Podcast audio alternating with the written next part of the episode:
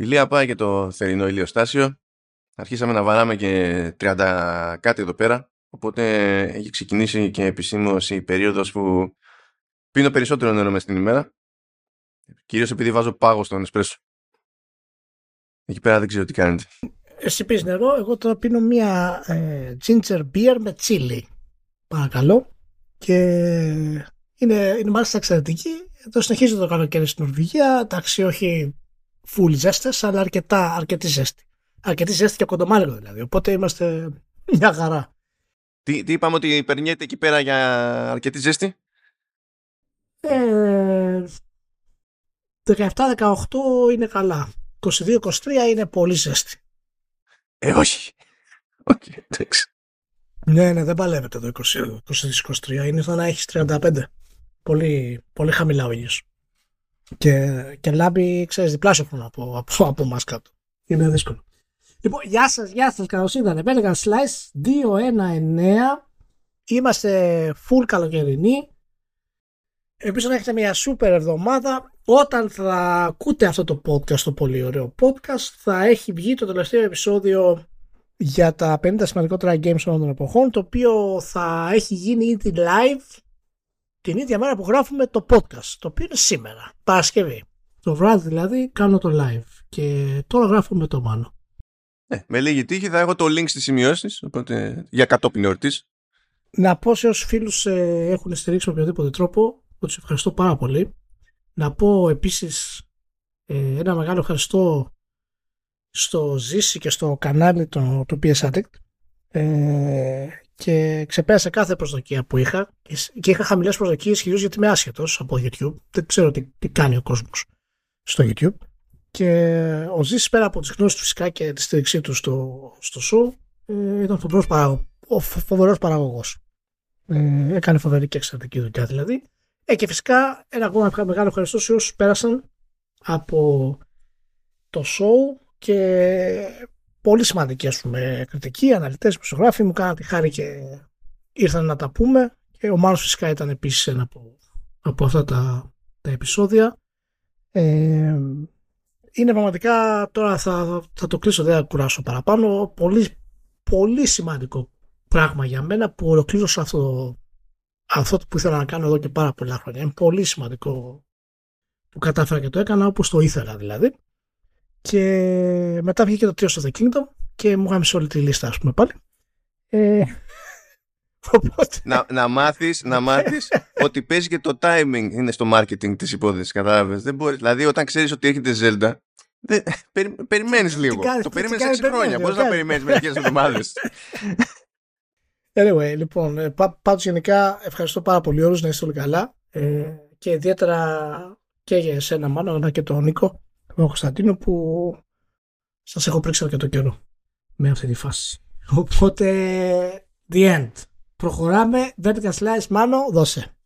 Τι να... Τι, δώσε τι να πόνο. Άντε να δώσουμε πόνο. Τέλος πάντων, τι έχει γίνει εκεί, έχουμε προχωράει το, το μέτωπο σε true ending μεριά. Δεν ξέρω, θέλω, τέλος πάντων, Έχουμε δύο πράγματα που προλάβαμε και βγήκανε. Βγήκανε δύο επεισόδια την εβδομάδα έτσι ψηλό εκτάκτος. Το ένα ήταν μια υποχρέωση δική μου υπερκαθυστερημένη, το, το Advance Wars, που είναι πακέτο 1 και 2 τέλος πάντων για το, για το Switch. Ναι. Το οποίο δεν το λες remaster αυτό έτσι κι αλλιώς, δηλαδή ούτε το εικαστικό δεν έχει μείνει, είναι, είναι remake ολόκληρο. Αλλά είναι remake με μια πιστότητα ταχύ τέλος πάντων στο, στο πρωτότυπο. Ναι. Αλλά τέλος πάντων, τώρα εντάξει, όποιος θέλει, θα υπάρχει το link εκεί. Μπορείτε να ακούσετε που έχω πει περισσότερα από όσα έπρεπε και στο ίδιο το, το επεισόδιο εκεί. Αλλά θέλω να σταθώ σε κάτι παράπλευρο σε αυτή την υπόθεση. Τι έχει συμβεί με τα, με τα τύπου tactics στο, στο Switch. δηλαδή, θα πει κάποιος, ε, ε, τι, τι πάει να πει σιγά, άμα, άμα νοιάζει για tactics για αυτό το, το στυλάκι τέλος πάντων, στο PC σε πίτα. Τι πάει να πει, τι έχει γίνει στο Switch. Ναι, αλλά από τους κονσολάδες ας πούμε, ποιοι έχουν, ξέρω εγώ, αποκλειστικούς τίτλους αυτού του στυλ; Κάνουν τον κόπο να έχουν αποκλειστικούς τίτλους. Δηλαδή Advance Wars, εντάξει, δεν θα μπορούσε να μην είναι, είναι Nintendo, Nintendo το, το πράγμα έτσι κι αλλιώς. Καλά, η ανάπτυξη εδώ είναι way forward, αλλά ανήκει η φάση στη, στη Nintendo. ακόμα και το ένα κονέ ας πούμε, που έχει κάνει με τη Ubisoft εκεί πέρα είναι για το Mario Plus Rabbids. Έχει και Fire Emblem. Είναι, δηλαδή, ποιο, δεν ξέρω τι... Κάποιο παλικάρι παίζει εκεί στην Nintendo και τους έχει πείσει όλους παραδίπλα. Που εγώ καλά περνάω. Δεν έχω παράπονο. Απλά δεν περίμενα σε αυτή, σε αυτή τη ζωή να σκεφτώ πλατφόρμα Nintendo ως τέλος πάντων ε, φυσιολογικό προορισμό για κάποιον που έχει ένα σκάλωμα παραπάνω με Tactics. Αλλά συνέβη. Go figure. Καλά ναι αυτά. Πολύ όμορφα. Να πω ότι έχει το καλύτερο ε, τίτλο για remake. Advance Wars 1-2 Reboot Camp. Έτσι. Μαγικό. Μαγικό. Μαγικό. Ωραία. Ε, και το άλλο που ήταν, εκεί πέρα δεν έμπλεξα εγώ γιατί προφανώς δεν ήμουν ο καταλληλότερος. Είναι, είναι για το F123. Εκεί έμπλεξε ο Δημήτρης Μπίζας του, του Oversteer και του, και του Karen Driver όπου έπαιξε το παιχνίδι σύμφωνας. Και εντάξει τώρα φαντάζεσαι άμα προσπαθήσουμε να κάνουμε εμείς review για F1 εν έτη 2023. Δηλαδή θα μας έπαιρνε πολλές περισσότερες ώρες από ό,τι θα έπαιρνε στον Μπίζα, ο οποίος Μπίζας είναι ακριβώς μες στο άθλημα, οπότε θα πιάσει, ξέρω εγώ, ότι στα γρήγορα το τι έχει παιχτεί. Εμείς θα πρέπει να τα κάνουμε τελείως νιανιά για να συνειδητοποιήσουμε τι έχει συμβεί. Δηλαδή, ας το κομμάτι του simulation και, και τα λοιπά. Μόνο στα, στα perks. Καλά, όχι, εγώ δεν, δεν παίζει. Δεν παίζει. Ε, εγώ δεν θα ήμουν κουλός, δηλαδή το ξέρω, either way. Οπότε ακούστε από κάποιον που δεν είναι κουλός. Έχω εκεί πέρα το, το link στα show notes και μπορούμε να προχωρήσουμε ε, στα θέματα τα κλασικά. Θέλω να εκπλαγείτε έτσι ομαδικός διότι αυτή την εβδομάδα δεν φαίνεται να αγόρασε κανείς κανέναν και δεν έχει συμβεί κάτι σε φάση transmedia. Οπότε έχουν βγει οι πρώτες άδειες. Αυτό καταλαβαίνω εγώ. Γιατί, για το, διε, το διεθνές στερέωμα. Οπότε θα κάνουμε μια στάση έτσι να πάρουμε γεύση από Kojima που υποτίθεται ότι παίχτηκε το ντοκιμαντέρ του στο Tribeca και δεν άφησε γενικά ιδιαίτερα κάτι εντυπώσεις. Δεν ξέρω αν το πεις αυτό, Πρέφα. Το προλάβες; Ε, δεν έχω προλάβει τις, ε, τις εντυπώσεις. Από αυτό ξέρω ότι θα, ότι θα παίχτε. Είναι σχετικά μικρό, είναι μία ώρα και κάτι.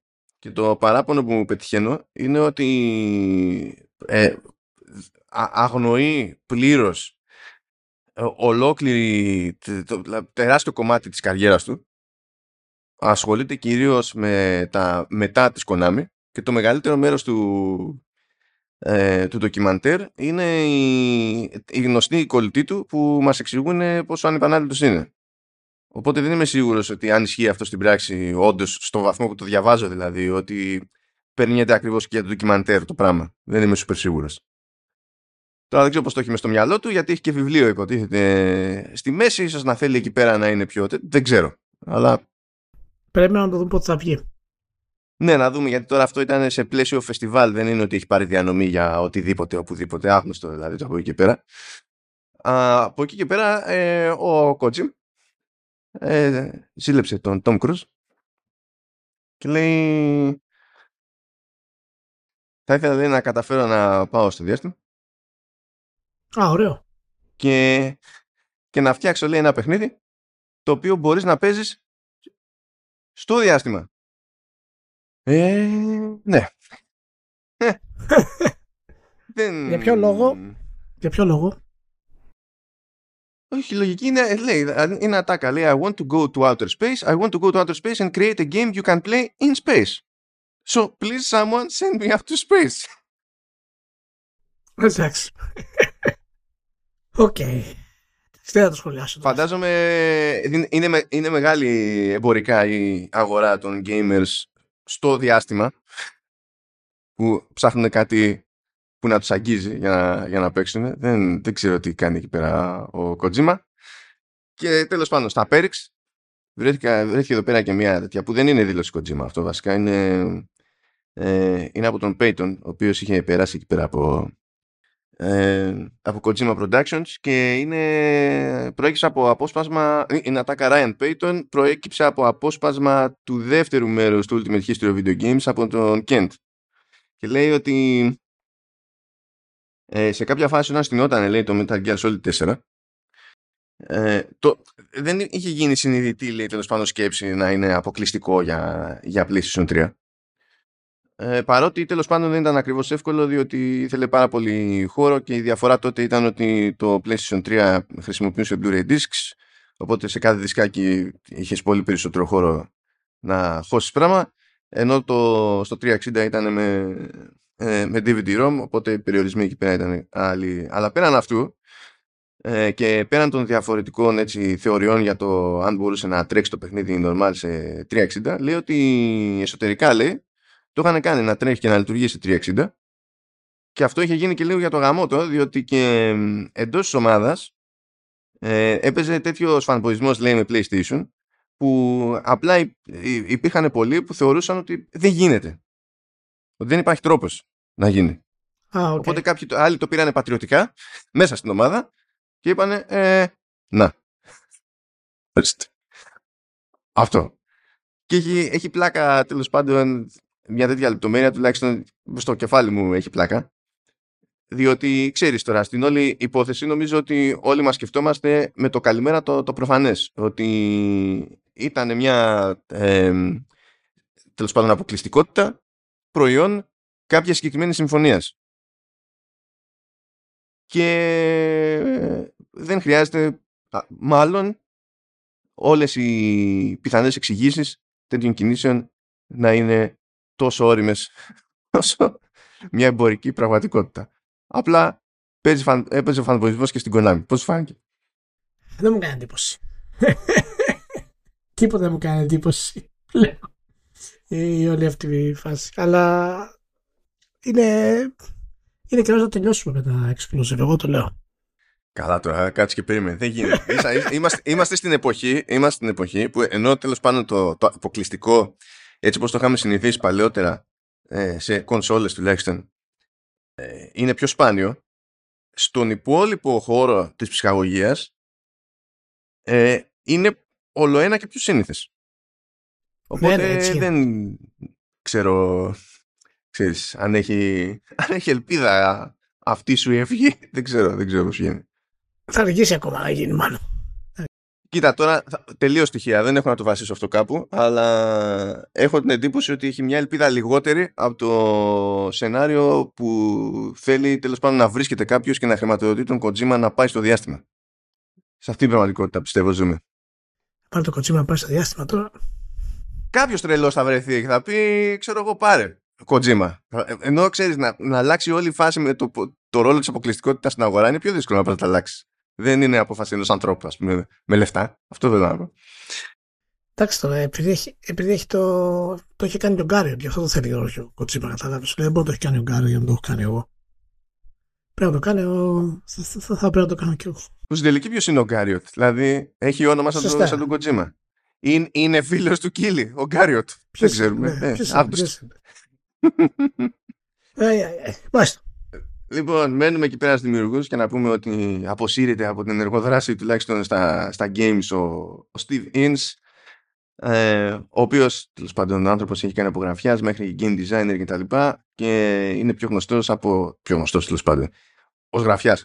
Ε, για τη συνεισφορά του στο πέρα για πέρα κλασικό μες στο κεφάλι μου πρώτο Broken Sword το, το The Smoking Mirror αν και δεν είχα πάρει χαμπάρι ότι μπλέκοντας ως producer και τέτοια από εδώ και από εκεί, ας πούμε, ε, είχε φυτρώσει σε ένα μάτσο, πραγματικά ένα μάτσο παραγωγής. Για κάποιο λόγο είχε συνεισφορά και στο Resident Evil Village. Δεν κατάλαβα πώς το έκανε αυτό. Αλλά το έκανε. Βέβαια, έχει, είχε μπλέξει και με κάτι άλλα χαζά, όπως το πρώτο Witcher, ας πούμε. Κάτι τέτοια. Γενικά δεν, δεν ήξερε ο άνθρωπος. Νομίζω φάνηκε αυτό και από Ατάλαντος. το πρω- πρώτο Broken Sword, ναι. Και το Beneath the Steel Sky και τα λοιπά. Πού να ξέρει. Ε, ο άνθρωπος κλείνει τα 65, σου λέει τώρα θεωρητικά μπορώ να πάρω σύνταξη, οπότε ας πάρω σύνταξη.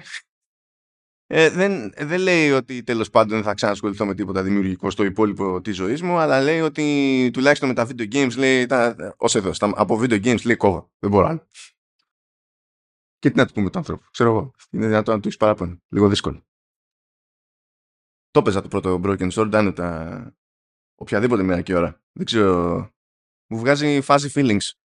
Ισχύει, ισχύει. Αλλά ούτως ή άλλως τα adventures είναι από το είδος που δεν έχει σχεδόν γεράσει ποτέ. Αυτό και τα puzzle, ας πούμε, νομίζω ότι είναι τα πιο αϊθαλή εθαλείς κατηγορίες που έχουμε στη βιομηχανία έτσι. Δηλαδή ακόμα και το Μακιάνα να βάλεις τώρα, τον Indiana Jones, ε, είναι άνετα πώς να το παίξεις. Ε, απλά είναι πιο δύσκολο βέβαια να παίξεις τα, τα πιο κλασικά, τα, τα pro user interface παιχνίδια, με τα text. Αλλά εάν όντως οι γρήφοι τους και τα λοιπά ακριβώς επειδή βασίζονται σε αυτό το κομμάτι είναι πραγματικά εθάλια και γι' αυτό έχουν επιβιώσει σε αυτό το επίπεδο με την ίδια μορφή έτσι. Έχουν κάνει κοιλιά βέβαια, τα έχουμε ξαναπεί πολλές φορές. Πολλά στοιχεία έχουν πει ας πούμε στα, σε action adventures κτλ. Αλλά είναι πολύ. Ε, έχει μπει στην ιστορία. Και, και τα Broken Sword ακριβώς επειδή είναι και το art που έχουν στέκει ακόμα και σήμερα. Ε, παραμένουν κλασικά. Είναι, είναι πραγματικά εξαιρετικά. Πώς δεν έχει προσπαθήσει κάποιος να βάλει μηχανισμούς RPG σε adventure ή να φτιάξει, να πάρει ένα adventure με την κλασική λογική και να προσπαθήσει να το κάνει open world και χωρίς λόγο, κανέναν, απλά για τον εκνευρισμό. Αφού τα δοκιμάσουν, όλοι προσπαθούν να τα συνδυάσουν αυτά με οτιδήποτε. Γιατί, πώς την έχουν σκαπουλάρει στα, στα adventure, δεν κατάλαβα. Τι, τι, τι πιο, πιο γνωστό έχουν, ας πούμε, και μένουν στην Apex. Έτσι. έτσι. Παρακάτω, παρακάτω, ε, λοιπόν, το 2021 είχε φύγει ένα παλικάρι που λεγόταν ε, Νικολάς Σεμπαστιάνη. Είχε φύγει από την Apple, όπου εκεί πέρα έκανε τα κουμάντα στο, στο Apple Arcade. Και είχε πάει στη Sony και τον χώσανε κατευθείαν για προφανείς λόγους να τρέξει το, το κομμάτι του, του mobile που υποτίθεται ότι έχει πει Sony ότι θα κινηθεί και σε εκείνο το, το πλαίσιο και εκείνη την αγορά και περιμένουμε να δούμε αν και πότε θα μεταφραστεί σε κάτι super duper συγκεκριμένο αυτό το πράγμα. Γιατί τώρα το ότι βγήκε ένα παιχνίδι περίπου Sackboy, δεν, αυτό δεν σημαίνει τίποτα. Δεν υπάρχει εικόνα ακριβώς για το τι προσπαθεί να κάνει το PlayStation σε mobile αυτή τη στιγμή που μιλάμε. Ε, τι έκανε λοιπόν, από το 2021, δηλαδή πόσο είναι, δηλαδή έκλεισε και δεν έκλεισε δύο χρόνια. Δηλαδή φάγε 8 χρόνια στην Apple, δεν έκλεισε δύο χρόνια στη, στη Sony και τι έκανε. Άγνωστο το γιατί. Καλύπτεται η θέση του από δύο άλλα άτομα πλέον.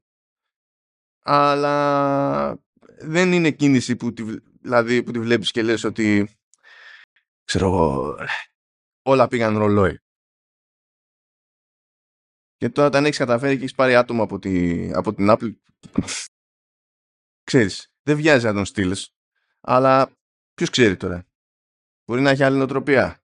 Μπορεί να άλλαξε γνώμη η Sony στην πορεία για το τι περιμένει το mobile. Άγνωστο. Αλλά ήταν λίγο περίεργο αυτό. Ναι, η Sony μας έχει συνηθίσει σε... όταν κάνετε τις αλλαγές μην τους έρχονται και αλλαγές στρατηγικής.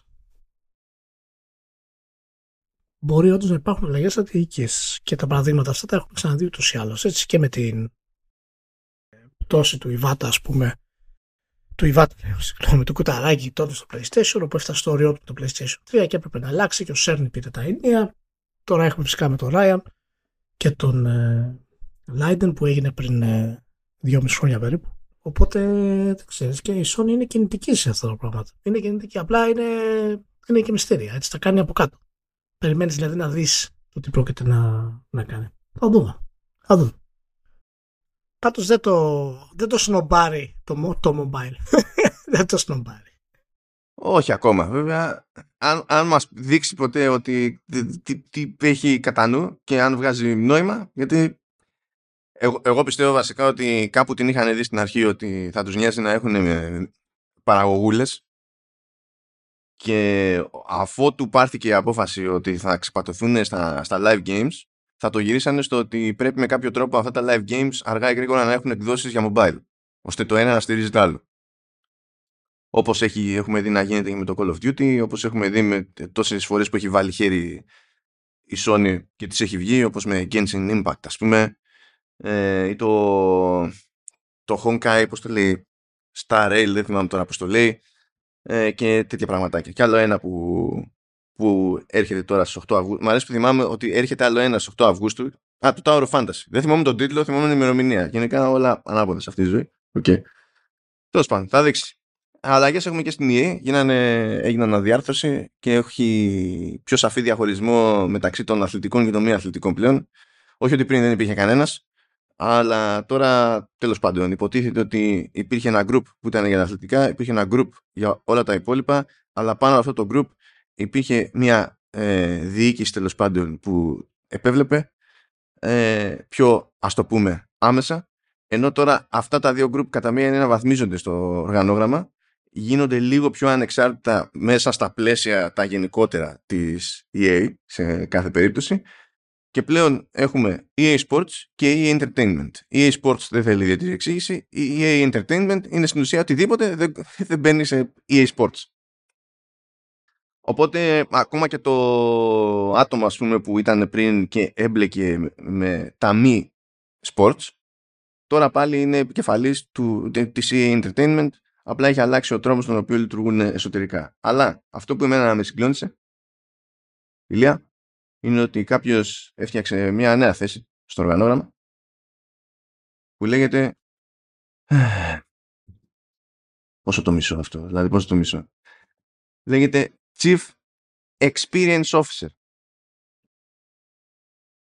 Chief Experience Officer, ωραίο Συγγνώμη, Chief Experiences Officer. Το οποίο δηλαδή το σκέφτηκε κάποιος, γιατί τώρα πουλάνε παντού το experience, όλα είναι experience. Όλα, δεν, δεν έχουμε προϊόντα, ναι, όλα, έχουμε experiences. Έτσι, όλα είναι αυτό.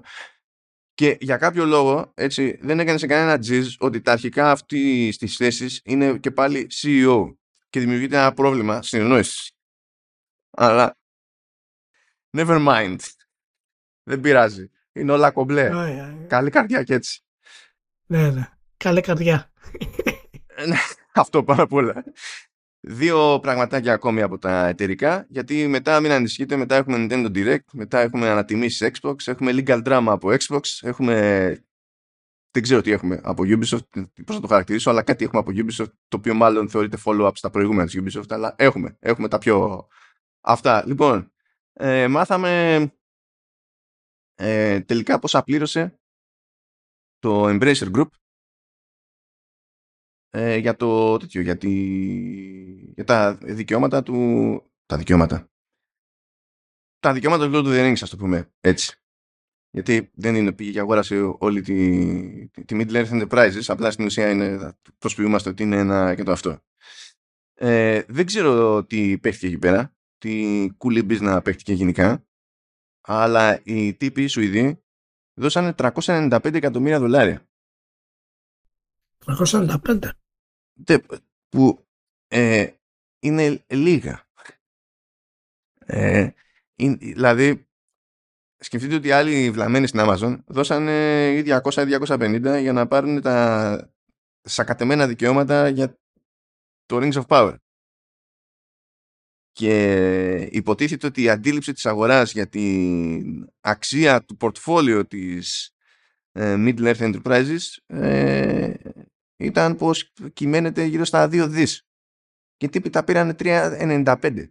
Δεν... Εντάξει. Φαντάζομαι θα είχε, θα είχε παίξει κάποιο ρόλο κάποιο είδους μαφία. Δεν μπορεί. μαφία είναι τα ποσοστά που θα πάρει ε, από τις πωλήσεις που έρχονται όσοι, όσοι πούλησαν. Έτσι. Εκεί είναι, εκείνη το μεγάλο τίρο.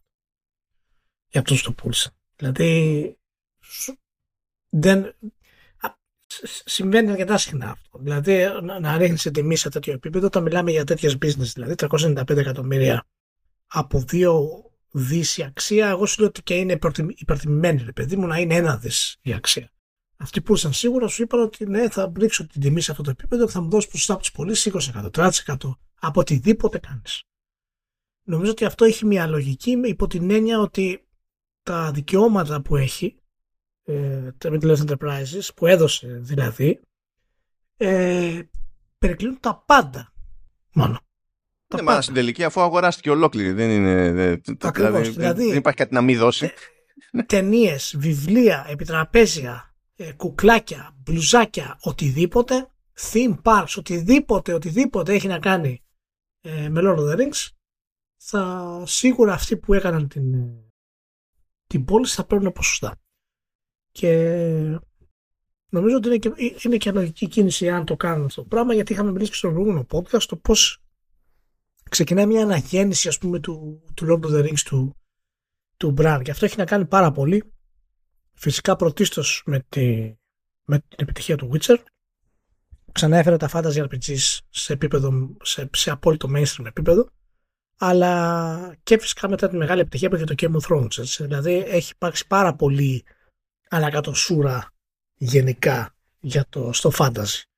Ναι, νομίζω ότι το Game of Thrones τουλάχιστον στο μηντιακό ήταν πιο καταλήτης, διότι από τότε δεν δε σταματάει, δηλαδή οποιοδήποτε έχει ένα λίγο budget παραπάνω δεν σταματάει να προσπαθήσει να μας πουλήσει κάτι ως το επόμενο Game of Thrones.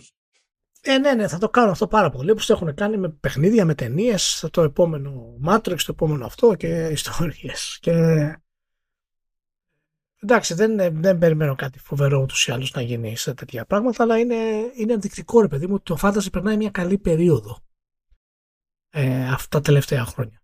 Και εντάξει, σε θέμα mainstream και τα λοιπά δεν μπορεί να φτάσει κάποιος στο Witcher αυτή τη στιγμή σε θέματα πωλήσεων και penetration, ειδικότερα μετά τη σειρά του Netflix αλλά ε, νομίζω ότι θα δούμε πολύ ενδιαφέροντα πράγματα. Είμαι κατά, εγώ το είχαμε ξαναπεί για αυτή την αιμονή με τα MMO ξανά και ξανά αυτό το πράγμα που με το Lord of the Rings, αλλά η εναλλακτική είναι ένα κλασικό open world ας πούμε. Ε, τώρα και αυτό ποιος μπορεί να το κάνει τώρα στο επίπεδο που πρέπει να γίνει. Ιδιαίτερα δηλαδή αν ετοιμάζετε το που ετοιμάζετε, δηλαδή η επόμενη τριλογία του Witcher και θα έχει ενδιαφέρον να δω. Θα έχει ενδιαφέρον. Κοίταξε, εγώ βλέπω να απλώνονται πιθανότητες μπροστά μας, προοπτικές, φοβερές, διότι έτσι κι αλλιώς έκανε κονέ με Amazon το Embracer Group για Tomb Raider. Και τηλεοπτικό, μάλλον, αλλά σίγουρα για το παιχνίδι με την Crystal Dynamics.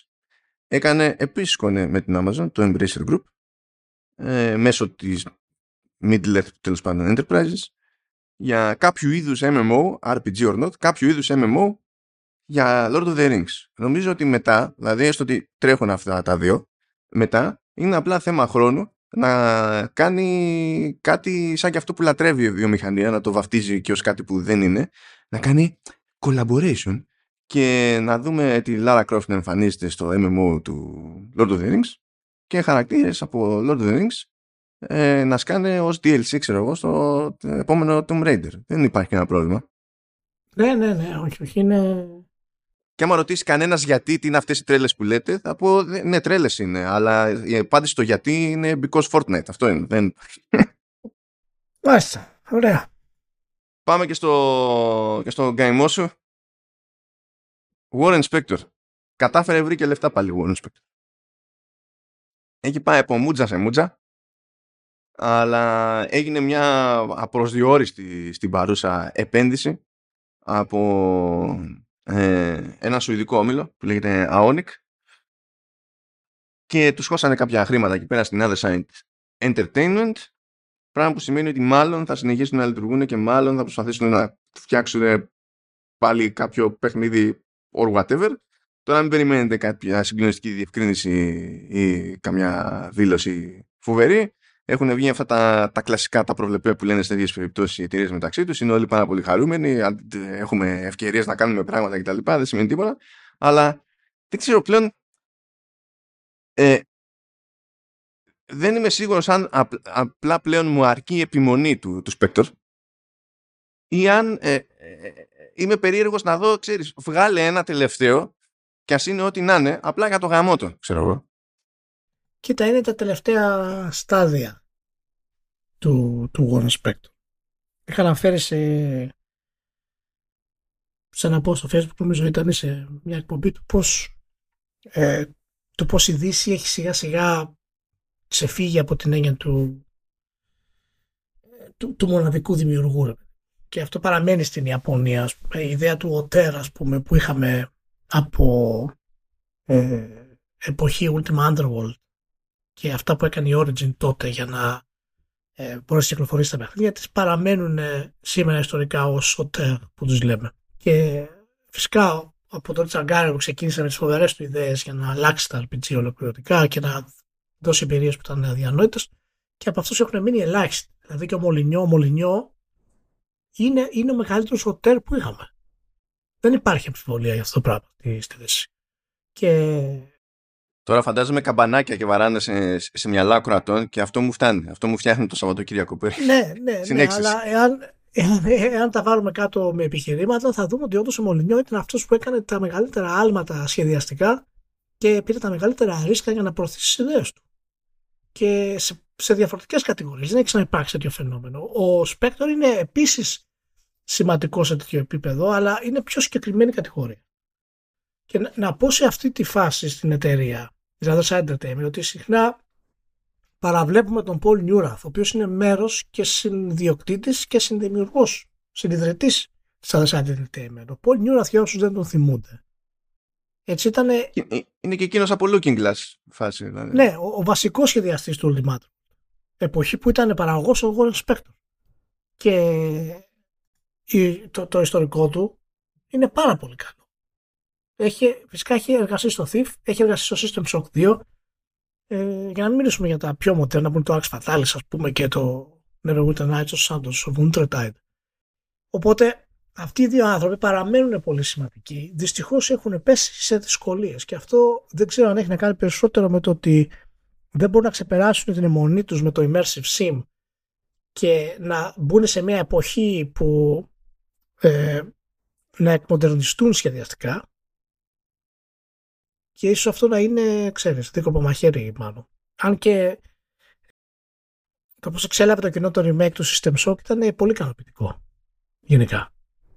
Οπότε δεν ξέρω αν όντως έχει λείψει ε, το immersive sim μάλλον περισσότερο από όσο νομίζουμε στην, ε, στη βιομηχανία. Είναι πάντως σίγουρα αρίστο και το ότι έχει βρει τα χρήματα για μια ακόμη φορά είναι, είναι σημαντικό. Κοίτα, επειδή σίγουρα έχεις κάλωμα με immersive ε... ε... ναι, το System Stock 3 κάνανε ας πούμε, οπότε μέχρι που ακυρώθηκε. Ε, είναι, νομίζω ότι είναι και λίγο γκαντέμις από την άποψη ότι αν δούμε τι κάνει κέφι τα τελευταία ξέρω εγώ 10 χρόνια να χρηματοδοτεί η αγορά δεν είναι αυτό το πράγμα και η αγορά δεν είναι δεν και καλά ότι δεν γουστάρει immersive sims ε, νομίζω ότι απλά έχουν περάσει τόσα χρόνια από τα τελευταία τέλος πάντων τροφαντά immersive sims που η αγορά πλέον θεωρεί αυτό από μόνο του απόδειξη ότι δεν υπάρχει ντε και καλά ε, κομμάτι ικανό του κοινού που να ενδιαφέρεται ας πούμε. Χωρίς να πεις ότι κάθομαι και το, και το ψάχνω παραπάνω. Βάλε τώρα ότι βλέπεις ότι κάθε χρόνο οι, οι επενδύσεις πάνε λίγο περίεργα. Τη μια χρονιά είναι blockchain. Την άλλη χρονιά είναι γίγα NFT. Μετά είναι ο ξαφνικά AI και έχουν τσιτώσει game developers γιατί σου λέει εμείς δουλεύουμε με AI αναγκαστικά με 500 χρόνια. Και ξαφνικά μας πίζει τα σηκώτια για AI με πράγματα που κάνουμε έτσι κι αλλιώς κάθε μέρα. Και ε, εντάξει, και είναι λίγο δύσκολο. Γιατί στην τελική το ζήτημα δεν είναι τι λέει ο developer. Το ζήτημα είναι αυτός που έχει λεφτά για κάψιμο, επειδή είναι ξέρω εγώ VC, είναι τράπεζα, είναι δεν ξέρω και εγώ τι διάλογο είναι, να σχηματίσει μια εικόνα και αν αυτή η εικόνα εξυπηρετεί αυτό που έχεις βάλει εσύ στο το στόχο στο κεφάλι σου. Και δεν νομίζω ότι είναι ο ορισμός τους έξι στόχους στο gaming το, το pitch ενός immersive sim. Αλλά, ναι. Έτσι πάνε αυτά. Λοιπόν, πάμε, πάμε τώρα. Είδες Nintendo Direct; Ναι, πρόλαβα αρκετά από την Nintendo Direct. Είδα και τις ανακοινώσεις περισσότερο. Ήταν άξασνο. Πώς αισθάνθηκες; Καλά, καλά αισθάνθηκα. Καλά. Ε, πάρα πολύ υλικό. Πάρα πολύ υλικό. Από την Nintendo. Πάρα πολύ υλικό. Ναι, τώρα ε, κλέβοντας ελάχιστα ε, και το κλέψιμο μεταφράζεται σε ε, μετράω και κάνα expansion ξέρω εγώ, κάνα DLC σαν να ήταν ξεχωριστό πράγμα. Ε, είχαμε πόσα ήταν εδώ πέρα 15 28 προϊόντα στα 40 περίπου λεπτά 28 παιχνίδια ας το, ας το πούμε έτσι εκ των οποίων τα 13 ήταν νέα. Ένα μάτσο ήταν Nintendo ε, είχαμε και μερικά στα νέα τα οποία τουλάχιστον σε πρώτη φάση ε, είναι ξέρω εγώ μόνο για Switch ή για PC και Switch και κάποια στιγμή βλέπουμε. Γενικά πλέον όποιος και να τρίτος και να τάξει κάτι τέτοιο είναι ευκολότερο να θεωρούμε αυτονόητο πως είναι θέμα χρόνου κάποια στιγμή να σκάσουν ports ξέρω εγώ αλλού και όταν έχουμε να κάνουμε με Ιάπωνες publishers ε, minimum αυτό το αλλού κάποια στιγμή θα είναι το PlayStation. Όταν θα είναι το Xbox είναι, είναι άλλο καπέλο. Ε, έκανα χάζι με τις τρύπες που κλείνουν διότι έρχεται το Vampire Survivors που είναι μια τρύπα σύγχρονη. Θα έρθει και ε, εδώ ανακοινώθηκε και η ημερομηνία βασικά και το πρώτο μέρος του, του collection του Metal Gear Solid.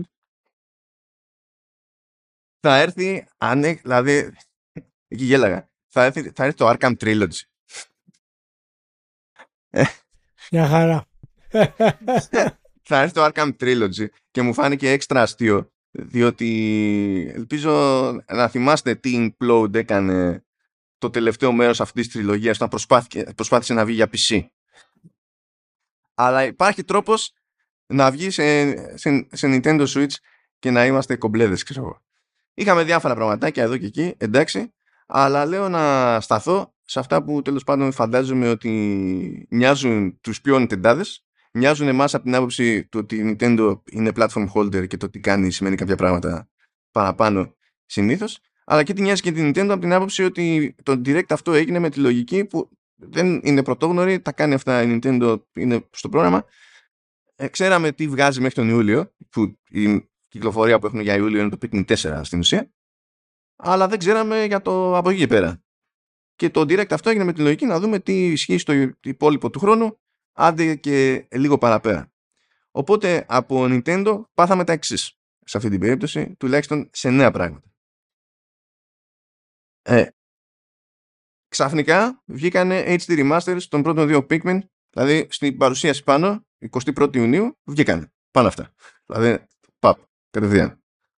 Και πολλούνται ξεχωριστά, πολλούνται και πακέτο νομίζω. Νομίζω ότι θα βγουν και πακέτο για, για retail. Είναι εκεί έξω, άμα τα θέλετε, υπάρχουν εκεί πέρα. Επίσης, λέμε, ε, έχουμε συνέχεια στο Detective Pikachu το Detective Pikachu Returns και έρχεται στις 6 Οκτωβρίου. Δηλαδή ανακοινώνεται Ιούνιο, έρχεται Οκτώβριο. Έτσι. Επόμενη κυκλοφορία ε, σε μια, δεν ξέρω, περίεργη ημερομηνία είναι το Super Mario Bros. Wonder που είναι το νέο 2D Mario στις 20 Οκτωβρίου. Απλά να πω για την ιστορία ότι ο Οκτώβριος είναι ήδη πίτα από κυκλοφορίες. Είναι, είναι αστείο το ότι βγαίνει τον Οκτώβριο. Αλλά 20 Οκτωβρίου είναι που βγαίνει και το Spider-Man 2.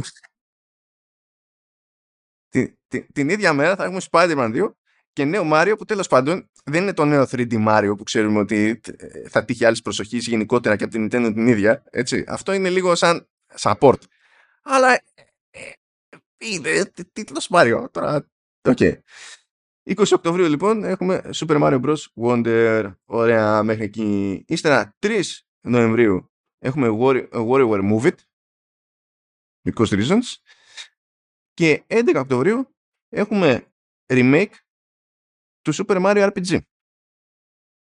Και από εκεί και πέρα δύο πραγματάκια φύτρωσαν ακόμη αυτά για το 24 όμως από Nintendo, καθαρά Nintendo δηλαδή στα, από νέα πράγματα είναι ότι μέσα στο 2024 έρχεται ένα παιχνίδι με πρωταγωνίστρια την Princess Peach δεν έκανε καν τον κόπο να πει τίτλο δηλαδή απλά είναι ένα παιχνίδι με την Peach OK. Okay. Και επίσης μέσα στο 2024 έχετε, έρχεται περίπου, τέλος πάντων, έχετε remaster του Luigi's Mansion Dark Moon. Οπότε, αν τα βάλουμε κάτω, μας είπανε δύο τίτλους για το 24. Έναν καινούριο και έναν remaster. Μας είπανε τέσσερι, τέσσερις, κυκλοφόρησαν, ξέρασαν δύο Pikmin εκεί πέρα έτσι στο κατευθείαν, okay, που είναι remasters, και μας είπανε για τέσσερις τίτλους που έρχονται ε, προς το, στο δεύτερο μισό του χρόνου μετά το Pikmin 4 και από αυτούς τους τέσσερις που έρχονται ε, έχουμε επίσης ένα remake που είναι το Mario RPG αλλά τα υπόλοιπα στην ουσία είναι original Detective Pikachu Returns WarioWare Move It και Super Mario Bros. Wonder αυτά είναι καινούρια καινούρια ναι με δεδομένο ότι η Nintendo είναι σε mood ε, κάποια στιγμή πρέπει να βγάλουμε καινούργια πλατφόρμα για output εξαμήνου νομίζω καλά πάει. Δεν υπάρχει κάποιο πρόβλημα. Μια χαρά ήταν, ναι, μια χαρά ήταν το, το Nintendo Direct και έδειξε ότι η Nintendo προετοιμάζεται για την επόμενη πλατφόρμα. Είναι φανερή η κυκλοφορία του νέου του Mario, το τι προειδεάζει, δεν το συζητάμε αυτό. Και μου αρέσει που δεν ξεκινάνε νέα Mario με ένα κλασικό 3D Μάριο που θα αποσκοπεί κάτι επαναστατικό. Και δείχνει μάλιστα πόσο καταλαβαίνει και το κοινό της. Αυτή η κυκλοφορία δείχνει πάρα πολύ πώ η Nintendo ε, καταλαβαίνει πού έχει πάει ε, το κοινό της αυτή τη στιγμή. Και έφερε και το σχέδιο του Μάριο, ε, άμα το δείτε στο Wonder, έφερε το σχέδιο του Μάριο πιο κοντά στο σχέδιο του Μάριο στην ταινία. Που τι κάνει μια μια στην κραμίδια. Ακριβώς. Και τώρα επειδή έχει αυτή, τη, αυτή την πέραση πλέον σε, σε όλες τις ηλικίες, την είχε ανέκαθεν, αλλά τώρα είναι ακόμα μεγαλύτερη. Είναι πάρα πολύ εύκολο για την εταιρεία να αποφασίσει του πώς θα εκμεταλλευτεί αυτή την κατάσταση, βγάζοντας διάφορα Μάριο, διάφορα remakes κτλ. Αλλά δεν, δεν ολιγορεί στο να μας δώσει ε, και τίτλους στην κονσόλα οι οποίοι είναι πιο hardcore ας πούμε παραδοσιακά έτσι πιο, πιο γνωστοί. Παρ' όλα αυτά συνεχίζει με το Pikmin 4 έτσι, το οποίο βγαίνει στις 21 Ιουλίου και δείχνει έτοιμη σιγά σιγά όλα τα franchises είναι, είναι, είναι ready και σίγουρα κατά τη γνώμη μου θα πρέπει με τα νέα παιχνίδια που θα έρθουν για την επόμενη κονσόλα να υπάρχει ο τρόπος ξέρεις και αυτά που έχεις ήδη να τα περάσεις από εκεί γιατί τότε θα μιλάμε για μια βιβλιοθήκη software που είναι ανίκητη κυριολεκτικά ανίκητη ε, θα πουλήσει άλλα, άλλα 40 εκατομμύρια το Mario Kart 8 Deluxe. Ναι, ναι και, και, και είναι αυτός ο λόγος που, κάνει, που σπρώχνει πάρα πολύ το software στο Switch αυτή τη στιγμή. Θα μπορούσε κάποιος να πει ότι εντάξει, κάνει πάρα πολλά ας πούμε για μια κονσόλα η οποία είναι τελειωμένη σε ένα χρόνο. Ε, ένα μισό χρόνο οριακά εγώ σου λέω μέχρι να γίνει η ανακοίνωση και πιστεύω ότι η ανακοίνωση Nintendo θα γίνει μέσα στο 24 ε, και αρχές κιόλας. Αλλά μου φαίνεται ότι ε, το, το πώς θα συνδέσει αυτές τις δύο γενιές του Switch στο software θα είναι και ένα από τα πράγματα Nintendo που πάντα είχε κάποια θέματα ώστε να περάσει από τη μία γενιά στην άλλη. Εάν λύσει και αυτό το κομμάτι παραδοσιακά μόνο, τότε πραγματικά δεν ξέρω γιατί θα μιλάμε και σκέψου έτσι.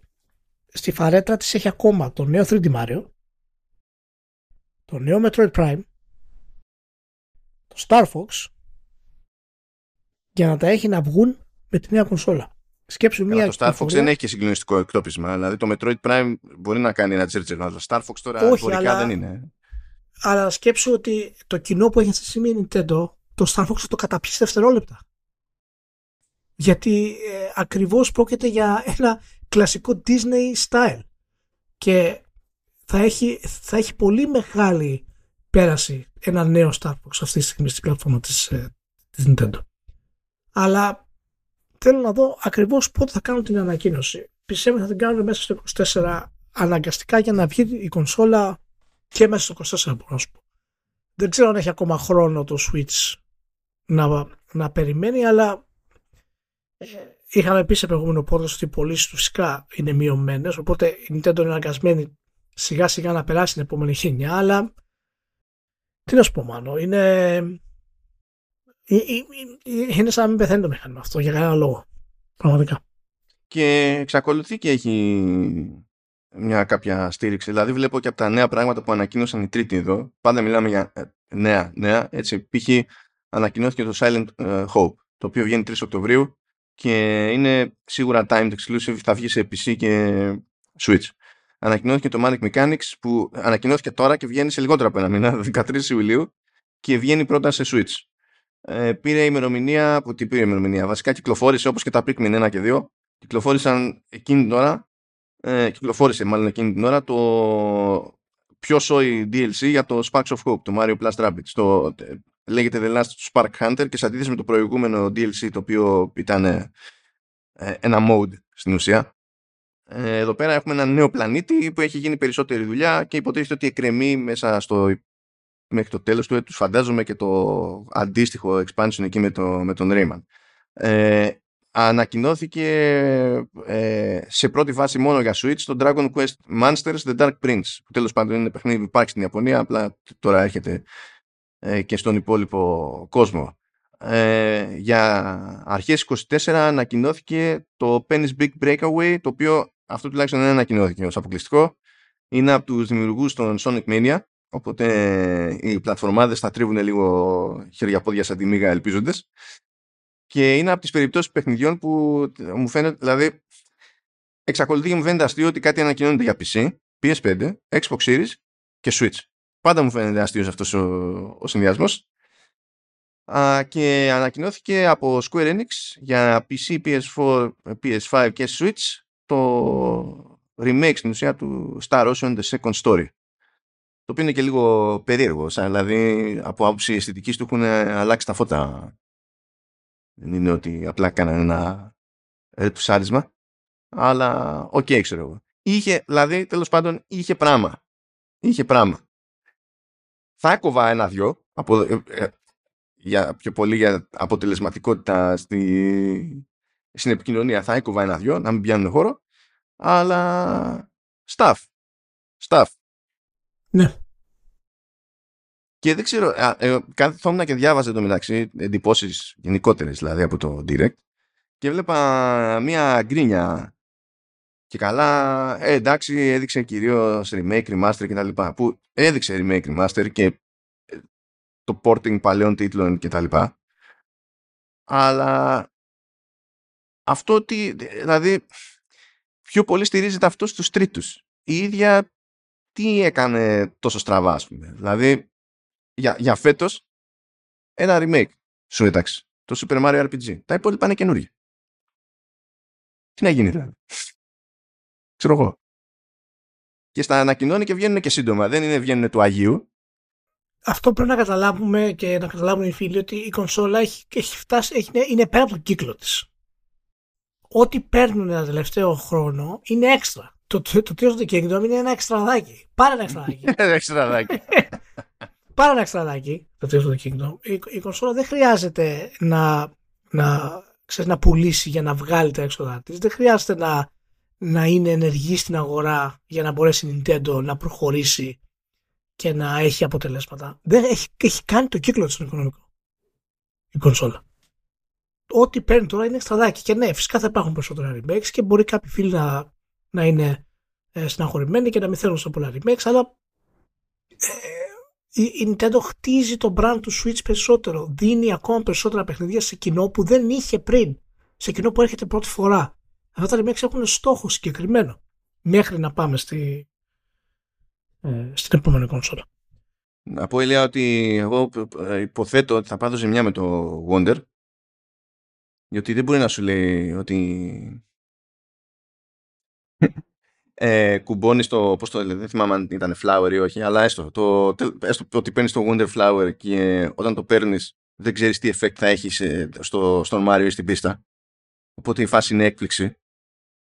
Και αυτά η Nintendo να τα κάνει καλά. τα κάνει αρρωστημένα καλά. Και άμα το έχει πετύχει, θα παίξει ήττα μεγάλη. Σε μένα τουλάχιστον. Δεν ξέρω από εκεί πέρα τι θα γίνει. Μιλώντας για ήττες, για πάμε Έχουμε εδώ πέρα διάφορα αμερτικά από Xbox. Ξεκινάμε με τα λογιστικά της υπόθεσης. Βγήκε λοιπόν η Microsoft και λέει κοιτάξτε να δείτε από Ιούλιο μήνα ανεβάζω την τιμή των συνδρομών του Game Pass οπότε από 10 ευρώ που είναι το σκέτο πηγαίνει στα 11 και από 13 ευρώ που είναι το Ultimate πηγαίνει στα 15 ευρώ ε, ανάλογες τέλος πάντων προσαρμογές έχουμε σε, σε πάρα πολλές χώρες. Ε, και γενικά αυτό ισχύει παντού, δηλαδή και Αμερική και τα πάντα όλα. Αυτό είναι το ένα το κομμάτι. Και η άλλη ανατίμηση που είχε το μένου ήταν στο Series X που πηγαίνει ένα 50 πάνω, πηγαίνει στα 5.50, τέλος πάντων εμείς μπορεί να είμαστε λαδάρα κάνα δεκάρικο παραπάνω γιατί συνήθως μας, μας τρώει το κομικό CPA που έχουμε και κάτι τέτοια. Ε, η αλλαγή βέβαια έχει, έχει πλάκα διότι δεν αγγίζει ξέρω εγώ την Ιαπωνία εκεί δεν θα γίνει ανατίμηση ε, βέβαια είχε γίνει νομίζω ανατίμηση προηγουμένως, αλλά και πάλι είχε ξεκινήσει πιο φθηνό το Xbox εκεί εξακολουθούσε και είναι πιο φθηνό σε σχέση με εδώ στα μέρη μας το Xbox και θα μείνει εκεί πέρα την Αμερική δεν την αγγίζουν και διάφορες έτσι δηλαδή που είναι; Είναι Αμερική, Ιαπωνία, Χιλή, Βραζιλία και Κολομβία Τώρα για τη Χιλή και την Κολομβία δεν έχω εικόνα. Η Βραζιλία δεν θέλει φαντασία. Ε, έτσι κι αλλιώς είναι όλα υπερπανάκριβα εκεί. Ε, δεν κερδίζει κανένας τίποτα με το να πει το πάω παραπάνω. Δηλαδή στο τέλος δεν θα αγοράσει κανένας ποτέ καμία κονσόλα. Ε, αλλά Αμερική τώρα είναι το home turf και η Ιαπωνία είναι το κλασικό το pain point. Και έχει, έχει πλακά διότι αυτό, αυτή την ανατίμηση κατάφερε να την κάνει η Microsoft φέτος που φέτος το ευρώ σε σχέση με το δολάριο είναι καλύτερα από ό,τι ήταν πέρυσι. Δηλαδή άμα την έκανε πέρυσι από άψη νομισματικών συναλλαγματικών πιέσεων θα έβγαζε λίγο νόημα παραπάνω ξέρω. Και το, και το ιαπωνικό γεν επίσης δεν είναι στα ντουζένια του. Οπότε αυτό που θέλω να πω είναι ότι αυτά που παίρνει τέλος πάντων σε δολάριο και γεν ε, δεν έχουν, έχουν, έχουν πέσει σε αξία σε σχέση με πέρυσι. Ενώ το ευρώ ας πούμε έχει ανέβει σε αξία σε σχέση με πέρυσι. Τώρα για τη λίρα Αγγλίας δεν ξέρω τι έχει γίνει εδώ πέρα και αποφάσισε ότι δεν πειράζει, θα το ανεβάσουμε. Κρατώντας Series S στην ίδια τιμή υποτίθεται ότι κουμπώνει αυτό και με το ότι έχει πλέον και την έκδοση του Series S που τη λέει black γιατί είναι μαύρο.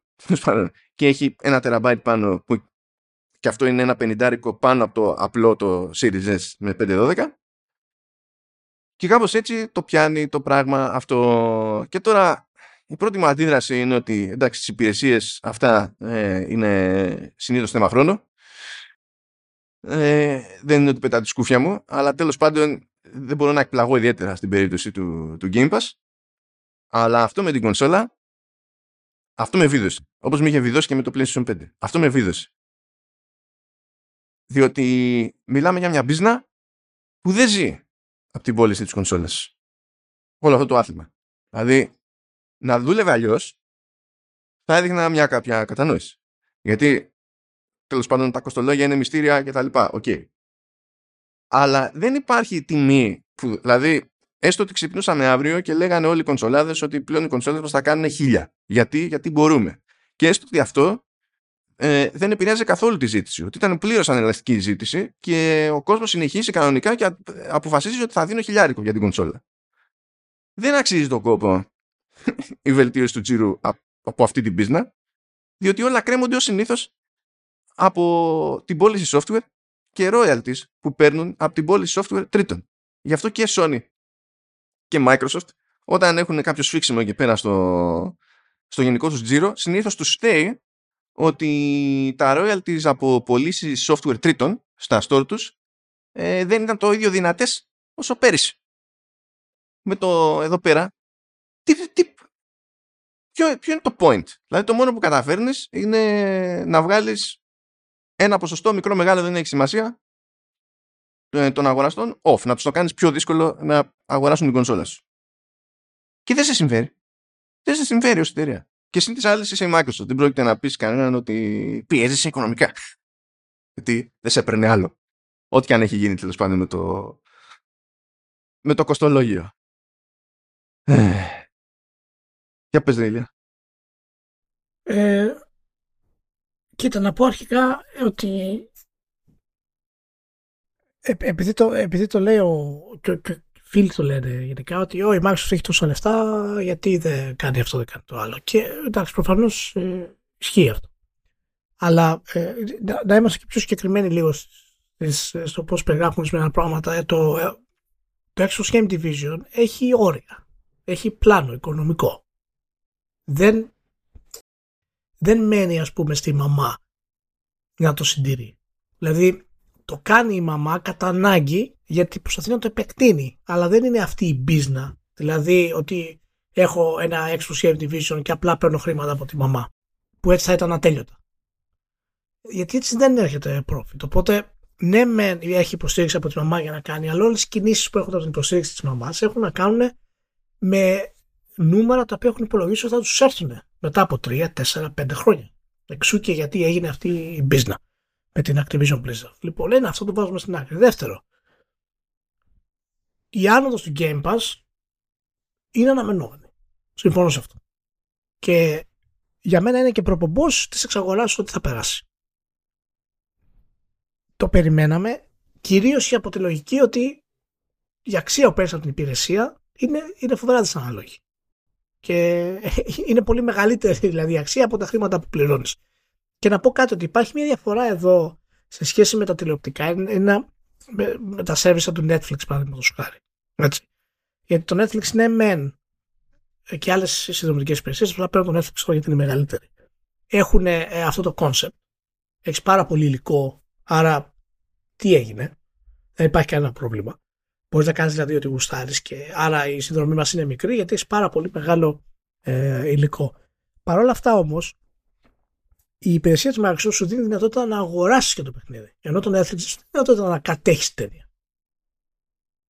Αυτό ε, είναι έξτρα ε, υπηρεσία που σου προσφέρει η Microsoft. Είναι έξτρα κόστος συντήρησης, είναι έξτρα έξοδο για τα δικαιώματα, για το να έχει μια υπηρεσία παιχνίδια μέσα από άλλες εταιρείες κτλ.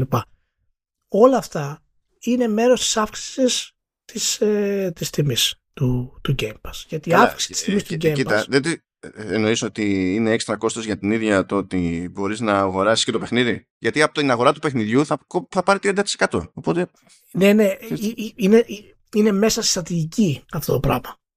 Ότι μπορείς να αγοράσεις το παιχνίδι, μπορείς να είσαι συνδρομητής, μπορείς να πάρεις, ξέρω εγώ, τα παιχνίδια να κατεβάσεις, να τα δεις και να τα σβήσεις στο Game Pass, να κάνεις ό,τι θέλεις παραδείγματος χάρη σε αυτό το πράγμα ή μπορείς ό,τι θέλεις, οποιαδήποτε στιγμή, να πεις ότι εγώ κόβω την υπηρεσία, δεν ασχολούμαι ξανά με το, με το Xbox και να, και, και να αλλάξεις. Και η, η, διαφορά ποια είναι ότι όλα αυτά σε προσφέρει σε ένα πακέτο το οποίο ούτως ή άλλως ήταν ε, ξέρεις, είχε υπεραξία και χωρίς να βάλει τα first parties. Το Netflix σου προσφέρει όλα αυτά τα πράγματα. Δεν σου δίνει δυνατότητα να κατέχεις τα παιχνίδια γιατί το Xbox, το Game Pass σου δίνει έκπτωση από να αγοράσεις ένα παιχνίδι. Ναι, συνήθως είναι 10, 20%. Και 20% και αυτό είναι κάπως σημαντικό για αυτόν που θέλει να μην μείνει στην υπηρεσία. Κάτι που το Netflix δεν σου δίνει. Δεν μπορείς δηλαδή να πεις θα αγοράσω αυτή τη σειρά και θα κόψω τη συνδρομή στο Netflix. Και όσο επεκτείνεται η, η business του Game Pass, τόσο θα έχουμε τέτοιες αυξήσεις που βασίζονται στο πώς κάνουν cost correct δηλαδή στην business. Αλλά γενικά το θέμα της ε, της και με τα first party που θα έρθουν και με την Activision Blizzard δεν μου φαίνεται καθόλου παράλογη η αύξηση. Η κονσόλα θεωρώ ότι είναι τρομερό στρατηγικό λάθος. Πολύ μεγάλο λάθος στρατηγικής. Είχα εκνευριστεί με τη Sony για άλλους λόγους. Είχα εκνευριστεί με τη Sony γιατί η Sony είχε κάνει την αύξηση ενώ η κονσόλα της έκανε ρεκόρ εσόδων. Δεν είχε προβλήματα η Sony με την κονσόλα της για να βγει. Μα τότε που την έκανε δεν είχε καν αρκετές κονσόλες για να πουλάει. Ακριβώς. Ήταν μέρος τη στρατηγικής όπως ήταν μέρος τη στρατηγικής και η τιμολόγηση των παιχνιδιών στα 80 ευρώ. Γιατί όλα αυτά που έγιναν και η ανάπτυξη των παιχνιδιών που ήρθαν με 80 είχαν γίνει πριν η ανάπτυξή τους πριν τον COVID, πριν τον πάμε τα τσιπάκια, πριν τον πληθωρισμό. Μην προσποιούμαστε ότι η στρατηγική της Sony είναι απόρρια των κακών συνθήκων της αγοράς και ανεξέλεγκτων παραγόντων όπως ο COVID. Έτσι. Δηλαδή, α, αν είναι δυνατόν. Τα στοιχεία είναι ακριβώς μπροστά μας. Και η, η, η, θέση της Sony ήταν πολύ συγκεκριμένη και αυτό έγινε. Και όταν ήρθε η κονσόλα, η αύξηση της κονσόλας λοιπόν, ήταν και αυτό μέρος στρατηγικής, υπολογισμένο. Φυσικά, όταν έχει πιέσεις από την αγορά, από τον πληθωρισμό, από τα τσιπάκια και, και δεν συμμαζεύεται, το κάνει ακόμα πιο άνετο να την κάνει. Όπως και έγινε. Και ε, εγώ πιστεύω ότι αυτό που έκανε η Sony ήταν πολύ νωρίς. Αν έκανε τώρα την αύξηση της κονσόλας, δεν θα με ενοχλούσε. Γιατί τώρα έχει πολύ μεγαλύτερο νόμο. Έχουν φύγει τα πρώτα βασικά παιχνίδια που ήταν cross-gen και το budget τους ήταν cross-gen και μάλιστα αναφέρεται ε, το, το budget ας πούμε του God of War Ragnarok που φημολογείται ότι είναι στα 200 εκατομμύρια. Καλά, αυτό πρέπει να είναι μαζί με marketing. Δεν έδωσε 200 εκατομμύρια για development. Όχι, όχι. Όλο, όλο, όλο, όλο το development, μαζί με το marketing το βάζουμε το. Okay, okay. όλο το development. Στα 200 εκατομμύρια, το οποίο είναι τεράστιο. Έτσι. Και την πρώτη μέρα έκανε 5,1 εκατομμύρια πωλήσεις. Στην απόλυτα ανώτατη τιμή των 80 ευρώ. Αυτό είναι 408 εκατομμύρια. Σε μία ημέρα έβγαλε ένα Ragnarok. Μία μέρα. Όχι τώρα που έχει φτάσει στα 11 εκατομμύρια.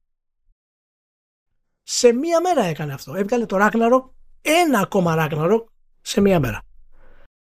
Και πλέον, εάν μου έλεγε ότι κοίτα να δεις, εγώ φεύγω από αυτά τα κόστη αυτή τη στιγμή, θα λανσάρω νέο IP που ετοιμάζει Naughty έχω να βγάλω το God of War το 3 και ένα σωρό άλλα first party και το μέσο, ο μέσος κόστος ήταν 200 εκατομμύρια, 250 εκατομμύρια και μου λέει ότι ναι, μαζί με τα προβλήματα του πληθωρισμού και τα λοιπά, ναι, θα έπρεπε να κάνω την άνοδο τη τιμή αυτή τη στιγμή. Δεν θα era πρόβλημα να μου το πει τώρα. Απλά το έκανε πολύ νωρίς. Η Microsoft από την άλλη τώρα είναι η στιγμή που πρέπει να κρατηθεί. Να μην κάνει την άνοδο. Γιατί η κονσόλα δεν είναι στην αγορά καυτό κομμάτι. Έχει περάσει πολλά προβλήματα με την Activision Blizzard. Οι gamers έχουν γυρίσει αρκετά εναντίον της, όχι όλοι, αλλά τα site και οι δημοσιογράφοι και τα λοιπά είναι αρκετά ενάντια, μεγάλο ποσοστό. Πού το, πώς, πού, το, πώς έχει μείνει αυτή η εντύπωση; Μια δεν μου έχει μείνει αυτή η εντύπωση. Ξέρω δημοσιογράφους και μέσα που είναι, είναι κατά, αλλά συνήθως είναι από, δηλαδή από, ε, μήνυμο είναι από συγκεκριμένες χώρες. Δηλαδή, δεν μου έχει δώσει την εντύπωση ότι είναι γενικότερο, ξέρεις, το, το trend. Βασικά μεγάλα site όπως το Games Industry Beast το Eurogamer έχουν πάρει θέση ενάντια στην εξαγορά για προστασία πούμε, του gaming. Ό,τι και αν σημαίνει αυτό. Αλλά anyway, το, το, το, το βασικό είναι ότι ε, η, η Microsoft αυτή τη στιγμή και με το Game Pass το οποίο είναι σε, σε στασιμότητα, χωρίς τα first party που έρχονται, δεν έπρεπε να την κάνει την άνοδο της τιμής κονσόλας αυτή τη στιγμή. Έπρεπε να περιμένει να κυκλοφορήσουν πρώτα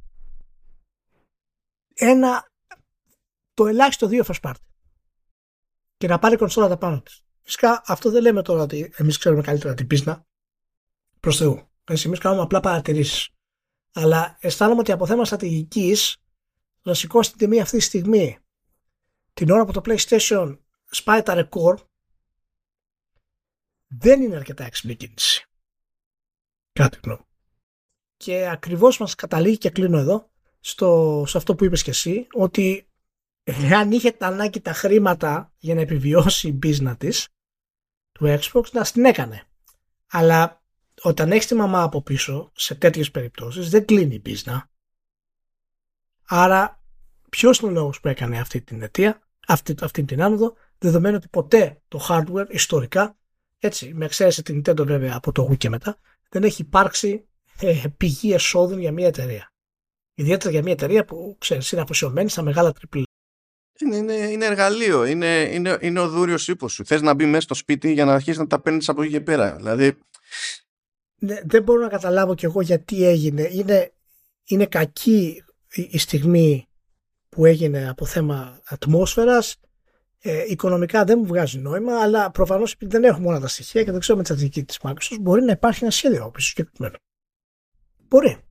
Κοίτα, το σχέδιο μπορεί να είναι. Να, ε, ε να σου πω. Να, ε, ε, είναι μόνο κατεφημισμό σχέδιο του στυλ. Εσείς πολύ και θετικό το μπάζ από το Starfield μετά από τις τελευταίες εβδομάδες. Μάλλον μας παίρνει. Μπορεί να είναι κάτι τόσο ηλίθιο.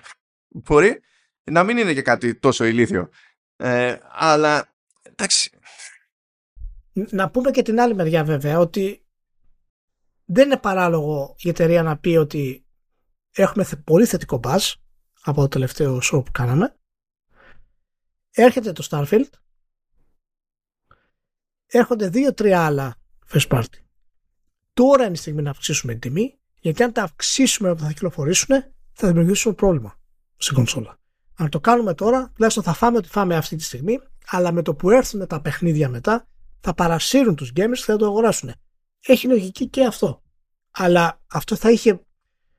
Αυτό είναι μια γενική λογική. Θα είχε πιο πολύ λογική αν ξέραμε ότι το 24 το, το Φλεβάρι βγαίνει αυτό. Το 24 τον Ιούλιο βγαίνει αυτό. Ε, δεν τα ξέρουμε αυτά. Δεν ξέρουμε δηλαδή συγκεκριμένα πράγματα. Οπότε γι' αυτό είναι ότι είναι μια πολύ γενική ας πούμε, τοποθέτηση. Περισσότερο γέρνω στο ότι νομίζω ότι είναι, είναι, πολύ σημαντικό λάθος στρατηγικής, αλλά εάν η Microsoft ξέρει πολύ παραπάνω το πότε θα κυκλοφορήσει τα παιχνίδια της, την παίρνει να το κάνει τώρα παρά μετά.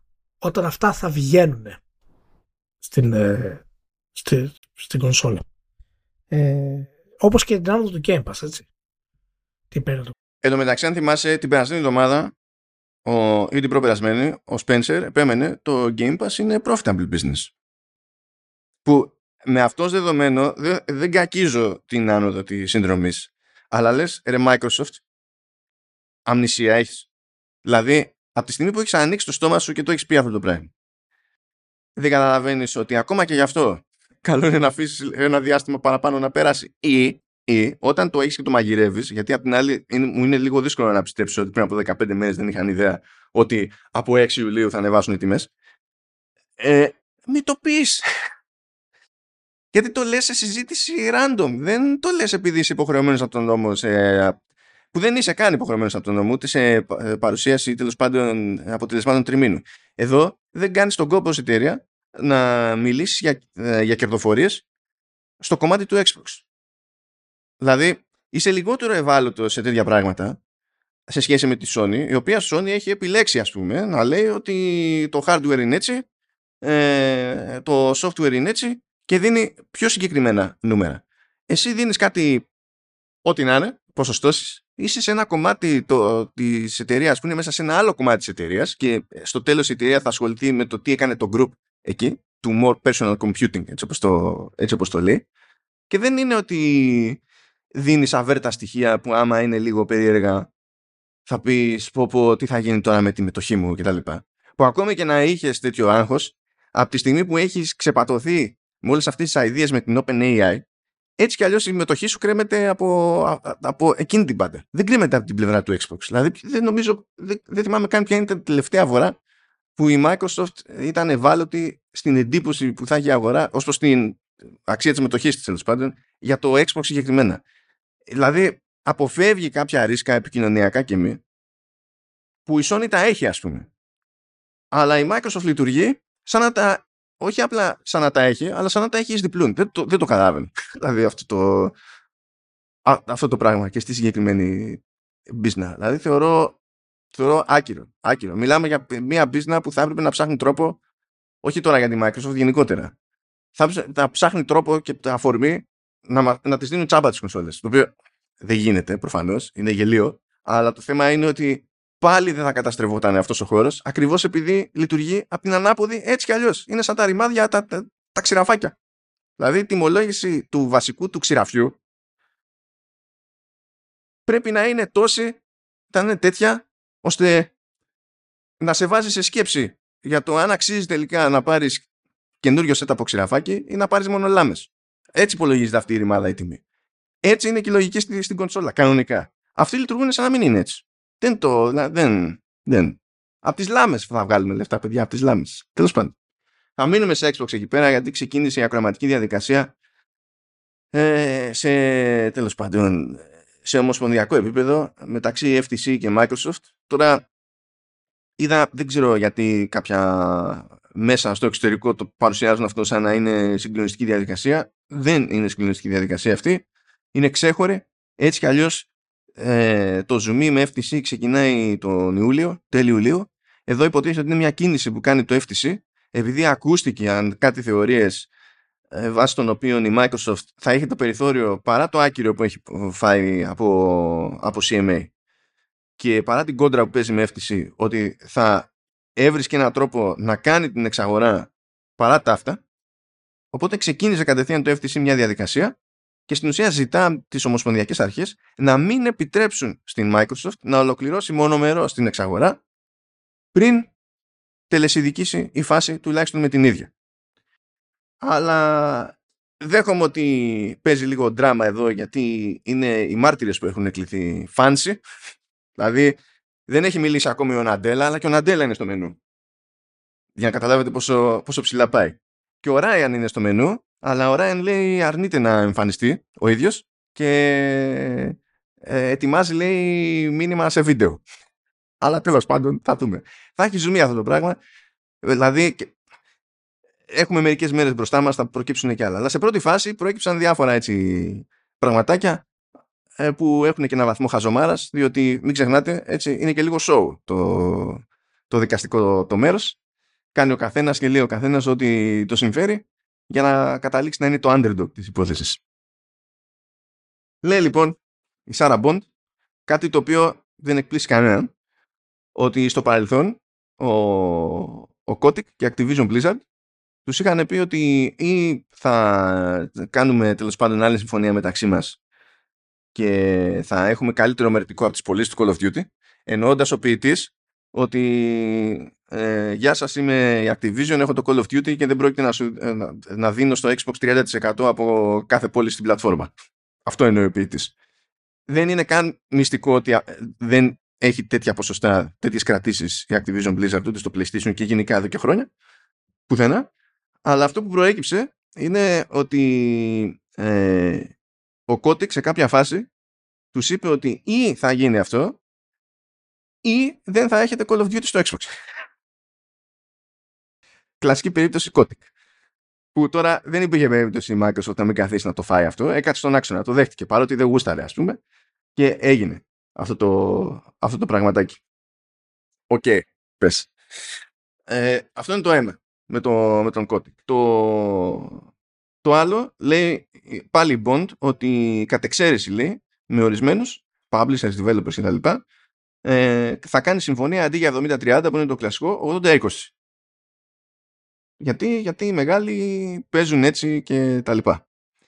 Ε, το, η άλλη λεπτομέρεια σχετικά με Call of Duty που προέκυψε είναι ότι ακόμη και όταν τρέχει το κονέ και η σχέση με την Activision Blizzard και όλα τα βρήκαμε ξέρω εγώ και τα λοιπά ήταν τέτοια συμφωνία που είχε για το μαρκετάρισμα με τη Sony όπου η Microsoft δεν μπορούσε να πει απλά πράγματα για το Call of Duty. Δηλαδή, γινόταν παρουσίαση Call of Duty, φαινό, παίζονταν το Call of Duty, ξέρω εγώ, στο showcase της ίδιας Microsoft. Και η Microsoft δεν μπορούσε να πει, δεν την άφηνε Activision Blizzard, να πει ότι ε, του χρόνου, ξέρω εγώ που βγαίνει το τάδε λέμε τώρα, ότι ε, έρχεται τότε σε εμάς. Ή λέει μπορείς να επικοινωνήσεις λέει, τα του Call of Duty στα δικά σου κανάλια επικοινωνίας, όπως είναι το Xbox Wire κτλ. Αλλά δεν μπορείς να μιλάς γενικότερα για το Call of Duty και το, και το Xbox. Που είναι. Κούραση απόλυτη. Απόλυτη κούραση. Συνεχίζοντας η Bond, ε, λέει ότι, που φαντάζομαι, ελπίζω να υπάρχουν κάπου στοιχεία γι' αυτό, αλλά λέει τέλος πάντων ότι οι περισσότεροι που καταπιάνονται με το, ε, με το cloud στο Xbox δεν είναι ξέρω εγώ σε κινητά και τέτοια παρότι προωθείται έτσι και καλά ως benefit ας πούμε της, της λειτουργίας αυτής και ότι οι περισσότεροι το, το χρησιμοποιούν σε κονσόλες ώστε να αρχίσουν να παίζουν με τη μία πριν κατεβεί το οτιδήποτε ή για να δοκιμάσουν κάτι πριν κάνουν τον κόμμα να το κατεβάσουν. Οπότε αν ισχύει αυτό που λέει, ε, τότε όλη, όλο αυτό το σπρόξιμο για το ότι ανοίγει πόρτες σε άλλες συσκευές στο cloud κτλ. δεν φαίνεται να έχει μετουσιωθεί σε κάποιο είδους πραγματικότητα. Τέλος πάντων, και ένα πραγματάκι ακόμη που φαίνεται να είπε η Bond λέει ότι ε, η, η εταιρεία σε κάποια φάση ή και ακόμη σχετικό. Ε, από τη διατύπωση μου φαίνεται λίγο ασαφές ότι τέλος πάντων ψαχνόταν για να στήσει και το Xbox Cloud ως και κάτι μεμονωμένο που να μην δένεται ντε καλά με το, το, να μην είναι απλά παροχή του Xbox Game Pass Ultimate ε, αλλά λέει σε εκείνη την περίπτωση λέει το κοστολόγιο για τη λειτουργία και τα λοιπά ήταν υψηλότερο και έπρεπε να δικαιολογείται και να στηρίζεται αλλιώς κτλ. Και, και έκτοτε η Microsoft έχει μπει σε διαδικασία και έχει κάνει συμφωνία, συμφωνίες με άλλες υπηρεσίες που αυτό προφανώς και λογικά έχει επηρεάσει και το τι νόημα έχει τουλάχιστον στην παρούσα φάση να πάει να το στήσει και ως κάτι ξέχωρο ως προϊόν. Αυτά είναι πέταξη Bond. Μετά έχουμε και από άλλα. Αλλά ε, εντάξει. Για πάμε. Εντάξει, δεν έχει πολλά να, πολλά να πούμε. Πολλά από αυτά τα έχουν πει εμεί ήδη. Συγγνώμη δηλαδή. εντάξει, ιδιαίτερα. Ναι, χαίρομαι πολύ. Απλά ξέρεις, εδώ πέρα είναι δημόσιες παραδοχές, ας πούμε και τέτοια. Οπότε... Ε, ναι, ναι, είναι αυτά που έχουμε πει και επιτέλους έρχονται στη φορά. Ιδιαίτερα πολύ σημαντικό κομμάτι είναι το πώς η, η Microsoft στοχεύει την υπηρεσία να είναι κάτι ξεχωριστό. Αυτό είναι ο σκοπός της. Αυτό το έχουμε ξαναπεί και δεν, δεν θέλει να την εντάξει να είναι μέρος μιας κονσόλας συγκεκριμένης στο μέλλον. Αυτό που θέλει είναι να είναι παντού, να είναι μια υπηρεσία online που μπορεί να την βάλει άλλος στην τηλεόρασή του, να μπορεί να την βάλει άλλος οπουδήποτε άλλο. Και μέρος αυτής της κατάστασης είναι φυσικά το εξαγορά Activision Blizzard. Οπότε είναι, είναι ok για μένα που αυτά τα πράγματα βγαίνουν επιτέλους στη, ε, στη φόρα και φυσικά βλέπουμε ότι δεν είναι καν και το πρόβλημα το exclusivity εν τέλει. Αυτό που είχαμε πει εξ αρχής ούτως ή άλλως, ότι δεν την gate Sony το exclusivity. Δεν είναι αυτό που την καίει, δεν είναι αυτό που τη φοβίζει, δεν είναι αυτό που ε, θα φέρει ας πούμε, αποτέλεσμα. Ε, και αυτό είχε, απο, είχε απορρίψει και τη συμφωνία με τα, τα 10 χρόνια ε, που της το Call of Duty. Οπότε τώρα νομίζω όλα τα πράγματα θα μπουν σε μια, σε μία ροή και έκανε και ο Ράιαν δηλώσεις. Ναι, ναι. αυτό είναι το next step. Ε, ο Ράιαν είπε ότι... Ο Ράιαν βασικά δεν είπε γιατί είναι στην ουσία από ε, έγγραφα που έχουν προκύψει.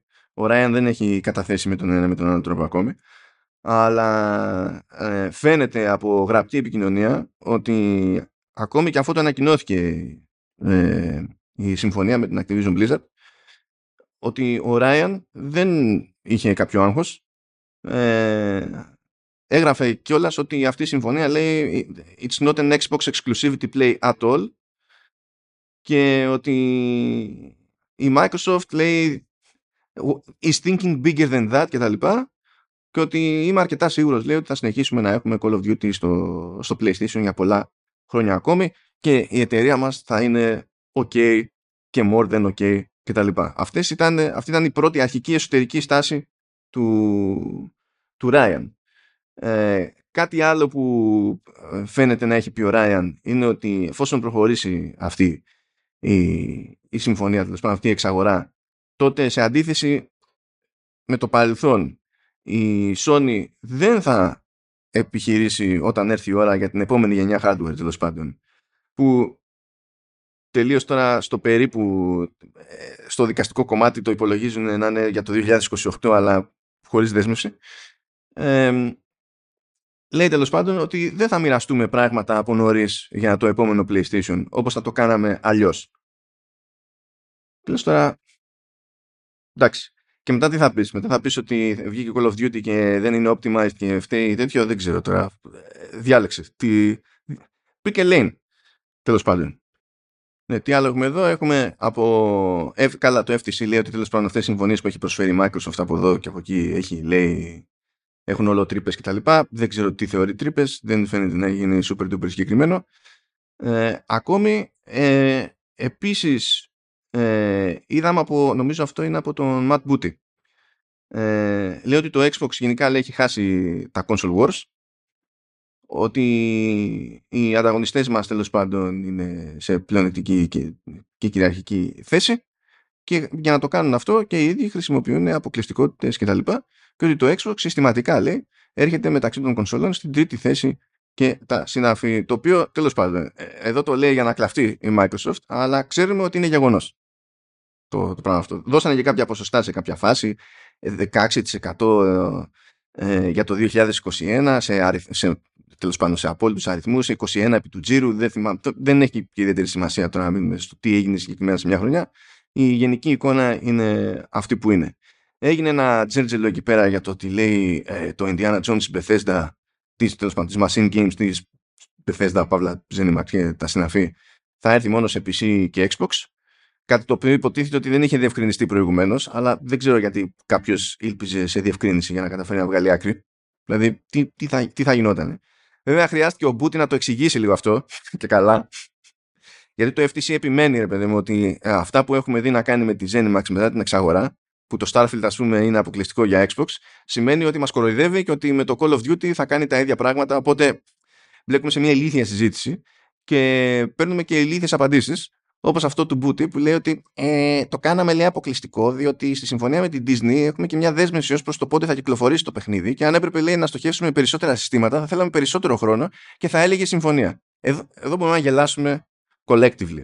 δηλαδή αυτό και να ισχύει στα χαρτιά στην πράξη την παρούφα μπορούμε να αισθανθούμε αρκετά ε, τέλος πάντων ε, σίγουροι για αυτό το πραγματάκι. Έγινε και ένα τζέρτζελο παραπάνω ε, για ένα email εσωτερικό του Booty από το 2019 που υποτίθεται ότι είναι πιο τσιτωμένος και λέει ότι δεν υπάρχει περίπτωση η Microsoft λέει, να φέρει ε, σε άλλες υπηρεσίες και πλατφόρμες τα, τα προϊόντα τους και αυτό το πήρανε ως ένδειξη για κάτι δεν ξέρω πώς το παίρνεις αυτό γιατί ήταν το 2019 και το 2021 ε, αλλά έκτοτε έχουν γίνει πράγματα που είναι προς την αντίθετη κατεύθυνση οπότε αν είναι να μετρήσεις εκείνα ως απόδειξη για κάτι, δεν πρέπει να μετρήσεις και τα άλλα. Δεν ξέρω τι παίζει σε αυτή την περίπτωση.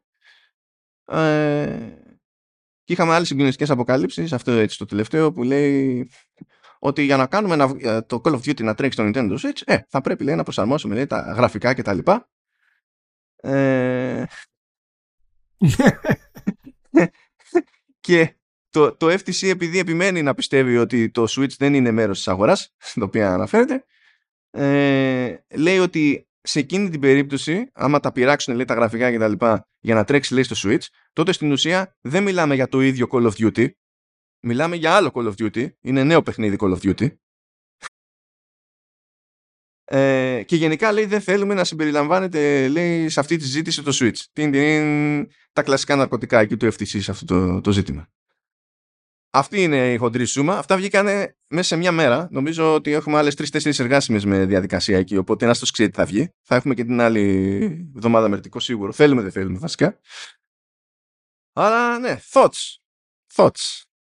Εντάξει, δεν, δεν είναι πολλέ τόσο μόνο. Τι, τι, τι, άλλο να πούμε. Το, το, το τραγικό και το, το τσίρκο είναι οι δηλώσεις του Ράιαν που έχουν έρθει μέσα από το email ότι δεν ήταν ε, για την ε, αποκλειστικότητα και ότι έχουν άλλα πράγματα στο μυαλό τους. Λες και είχαμε όλοι, ε, όλοι πιστεύουμε ότι είναι για την αποκλειστικότητα. Δηλαδή, ο κόσμος το πίστευε γιατί δεν ξέρω, είναι αλλού, αλλά ε, εμείς είχαμε πει ότι δεν έχει, δεν έχει καμία σχέση. Το ότι βγαίνει ο Ράιαν αυτή τη μέρα, την πρώτη μέρα, γίνεται αποκάλυψη, δεν βγήκε ο ίδιος, γίνεται αποκάλυψη μέσω mail ότι αυτό που τον ενοχλούσε δεν ήταν το αποκλειστικό, το κομμάτι βασικό την ώρα που το βασικό επιχείρημα είναι η αποκλειστικότητα, ε, δεν ξέρω τι άλλο να πω εγώ. Πραγματικά δηλαδή, δεν ξέρω τι άλλο να πω.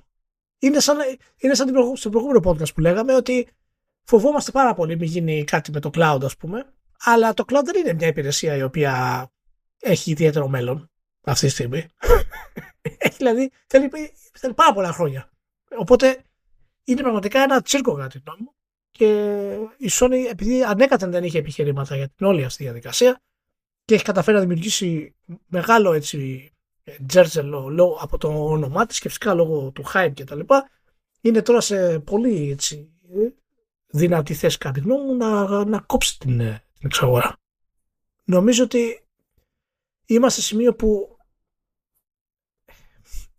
θα, θα περάσει η εξαγορά με, με, με πολλές δικλείδες. Αυτό το ότι η FTC, η FTC δεν είναι ξεκάθαρη το τι σημαίνει αυτή ε, η, η, η προσφορά των τίτλων σε άλλες κονσόλες είναι, είναι πολύ vague. Δεν το καταλαβαίνω τι σημαίνει αυτό. Δηλαδή, τι πρέπει να κάνουν, να, να, να βγάλουν καινούριο Switch για την Nintendo; Ω στην τελική πες τι θες. Πες τι θες και ζήτα από τη Microsoft τι, γνώμη, τι, τι έχει να ναι, πει γι' δηλαδή, αυτό. και, και δείχνει ότι ακόμα και, ακόμα και αφού η ίδια η Sony ρίχνει τα αρχικά της επιχειρήματα ότι και, και, και, και οι υπηρεσίες χάνουν τη λογική τους για να έχουν επιχείρημα. Και η FTC αυτή τη στιγμή που ήταν μεγάλο που είχε δικαστικά στην όλη φάση για να την κόψει και να δούμε τι θα γίνει το βασικό της επιχείρημα ήταν το θέμα των αποκλειστικότητων και μετέπειτα φυσικά το θέμα του online κτλ. Αλλά και τα δύο επιχειρήματα έχουν καταρρευθεί από τελείω Sony. Οπότε δεν καταλαβαίνω τι άλλο μπορεί να δηλώσει η Microsoft αυτή τη στιγμή και τι άλλα επιχειρήματα μπορεί να έχει η Sony αυτή τη στιγμή. Και θα έχει πολύ ενδιαφέρον να δούμε πώς θα εξελιχθεί ε, η διαδικασία. Μια λεπτομέρεια που πέτυχα είναι ότι βγήκε γιατί τελικά, αν θυμάστε, είχαμε πει ότι ε, σύμφωνα με δηλώσεις της Microsoft είχε προσφέρει μια ανάλογη συμφωνία στη Valve για την παροχή των τίτλων στο Steam. Και η Valve τότε είχε πει ότι δεν υπογράψαμε, δεν χρειάζεται να υπογράψουμε γιατί είμαστε OK με Microsoft, δεν έχουμε πρόβλημα να πιστέψουμε ότι θα κρατήσουμε το, θα κρατήσουμε το λόγο τους και, και τα λοιπά. Αλλά τώρα στην ακροματική αυτή διαδικασία προέκυψε έξτρα λεπτομέρεια ότι η Valve απέφυγε τη... να κάνει μια συμφωνία τέτοια, ρε παιδί μου, να πέσουν υπογραφές επειδή δεν ήθελε να δώσει την εντύπωση ότι κάνει μια συμφωνία που μπορεί να σημαίνει ότι ε, εξυπηρετείται η ίδια και ενδεχομένως αποκλείεται κάποιος άλλος. Η Valve είναι στο δικό της πλανήτη, γενικά. Μ' αρέσουν αυτά. Έχουν τη φάση τους. Anyway, ε, λοιπόν, την περασμένη εβδομάδα είχαμε κλείσει με Ubisoft Forward.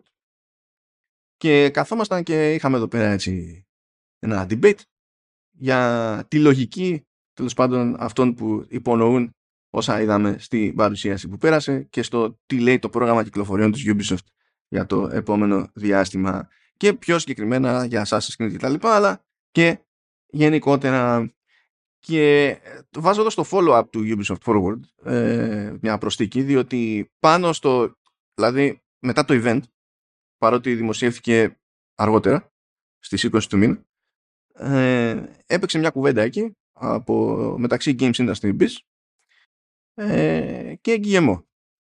Και η κουβέντα κινήθηκε ε, στην εμπορική λογική πόσο γινόταν τέλος πάντων. Οπότε θεώρησα ότι κόλλαγε με, τη, με την προηγούμενη συζήτηση που, που είχαμε τέλος πάντων.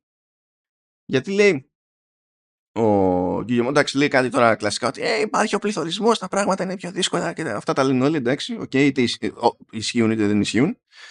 Ε, μάθαμε επίσης, αυτό είναι πιο περιφερειακό ότι η Nintendo είχε πει στη Ubisoft ότι δεν ήταν η καλύτερη ιδέα να βγάλει καινούριο Mario Plus Rabbids στο Switch όχι επειδή δεν πήγε καλά το πρώτο αλλά επειδή θα είχε δεύτερο τίτλο παρόμοιο στην ίδια γενιά και είχε συμβουλεύσει τη Ubisoft να προτιμήσει να το βγάλει στο επόμενο μηχάνημα. Η Ubisoft είχε άλλες ιδέες και εμπορικά τις έσκασε στη μουρή παρότι το παιχνίδι είναι σοϊ. Αλλά τέλος πάντων μάθαμε και αυτή τη, τη λεπτομέρεια. Δεν ξέρω, η Ηλία, άμα γυρίσει μια μέρα, σε παίρνει τηλέφωνο Nintendo και σου λέει: Κοιτάξτε να δεις. Η δική μου συμβουλή είναι αυτή και αυτή. Από εκεί και πέρα κάνεις ό,τι θέλεις. Τι. Πώς σου βγαίνει αυτό, ρε παιδί μου; Δηλαδή, πόσο πιθανό βλέπεις να κάνεις την επανάστασή σου και να πεις: Δεν θα κάθομαι εγώ να ασχολούμαι με το τι μου λέει Nintendo.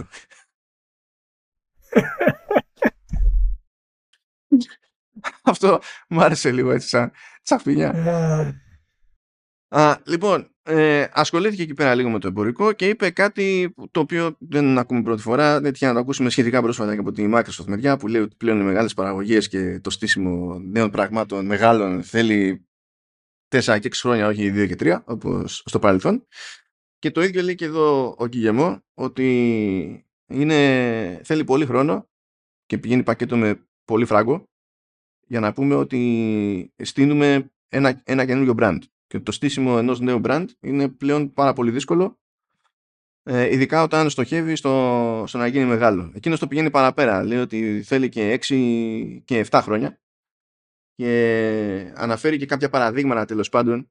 Λέει ότι ε, λέει το Rainbow Six Siege, δηλαδή βγήκε ξέρω εγώ όταν βγήκε, αλλά λέει στην ουσία ήταν ε, στα σπάργανα λέει για, για 6 χρόνια.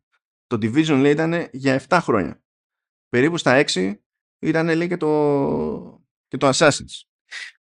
Και από εκεί και πέρα λέει το εξής ότι το ζήτημα λέει για να το καταφέρουμε τέλος πάντων να λειτουργήσει το πράγμα και να πούμε ότι κάνουμε τα γνωστά αλλά πειραματιζόμαστε και εκτός των brands των μεγάλων αλλά και εντός των brands των μεγάλων είναι στην ουσία να απλώσουμε τη βάση. Οπότε λέει, μας νοιάζει να κάνουμε ανοίγματα σε mobile κτλ που εκεί πέρα άμα περπατήσει το πράγμα θα φέρει χρήμα που δεν θα βασίζεται στο ότι βγάζουμε μια μεγάλη παραγωγή και ξαφνικά έρχεται χρήμα πυροτέχνημα και ε, κρέμονται όλα μας τα αποτελέσματα από εκεί. Θα υπάρχει μια πιο ροή και τέλος πάντων συγκεκριμένη έτσι και το πετύχουμε.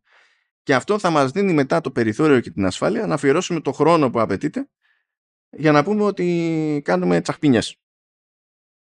Αυτό κάπως έτσι το οριοθετεί τέλος πάντων ο Γκυγεμό, τουλάχιστον εκφραζόμενος δημοσίως.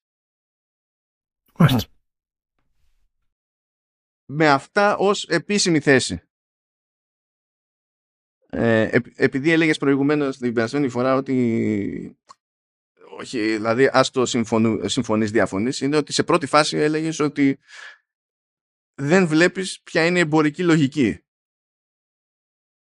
Θεωρείς ότι σε βοηθά να, ο Γκυγεμό να να δεις την εμπορική λογική από τη σκοπιά τη δική τους προφανώς ε, ή όχι με αυτά που λέει. Όχι. Είναι, είναι ακόμα τραγικό. Και λέω στο Μάνο, λέω στο Μάνο να κλείσουμε. Έχουμε, έχουμε ξεπεράσει την ώρα και τα λοιπά και μου σκάτει τη δηλώση του κύριο μου. Δηλαδή, όχι μάλλον, όχι. Καταρχάς, συγγνώμη, μάλλον, αλλά πρέπει, τι μας λέγανε στην ουσία; Ότι θέλουμε να χτίσουμε την, ε, την εταιρεία μας με έναν τρόπο, επειδή είναι δύσκολο να βγάλουμε νέα IP, πρέπει να χτίσουμε την εταιρεία με έναν τρόπο κάνοντας διάφορα ενδιάμεσα για να κρατήσουμε μέχρι να μπορέσει να βγει ε, ένα νέο IP. Αλλά τα, τα, τα 15 τελευταία χρόνια δεν το σκεφτήκαμε να το κάνουμε αυτό καθόλου. Να χτίσουμε πάνω σε νέο IP. Έτσι, εξαφανίσαμε τα ήδη υπάρχοντα IP που είχαμε. Έτσι, τα Ghost Recon, τα Splinter Cell, τα Prince of Persia, τα Beyond Good and Evil, τα διαλύσαμε και ρίξαμε όλο μας το εργατικό δυναμικό για να βγάλουμε τα sunscreen, να τα κάνουμε ετήσια και διετήσια, δίχρονα. Δεν μας βγαίνει ιδιαίτερα το μοντέλο αυτό, γιατί, sorry, αλλά έχουμε πέσει τη λούπα όταν βγάζει παιχνίδι τόσο γρήγορα, αλλά απόφευκτα είναι δύσκολο να το φρεσκάρεις και να έχεις νέες ιδέες και να το προχωρήσεις. Άρα θέλουμε να επεκτείνουμε λίγο αυτή τη λογική για να μπορέσουμε μετά να βγάλουμε νέο IP. Και πώς το κάνω αυτό, παίρνω το ίδιο το Assassin's Creed και το διαχωρίζω ακόμα σε μικρότερα κομμάτια για να μπορέσει να γίνει αυτό. Πραγματικά ε, εύχομαι να τις βγουν το Star Wars Outlaws εύχομαι να τις βγει πραγματικά εμπορικά φαντάζομαι θα τις βγει λόγω και του ονόματος και φαίνεται αρκετά solid αν και είναι ιδιαίτερα απλό δεν έχει κάτι ιδιαίτερο να περιμένουμε δηλαδή μηχανικά και εύχομαι να τις βγει αλλά ας πούμε μάλλον όλες αυτές τις διαδικασίες εμένα μου φαίνεται ότι είναι διαδικασίες απόγνωσης όταν κλείνει η πόρτα από το show πάει και κλαίει. Εγώ αυτό αισθάνομαι. Κοίτα, σίγουρα είναι σε δύσκολη θέση η Ubisoft και...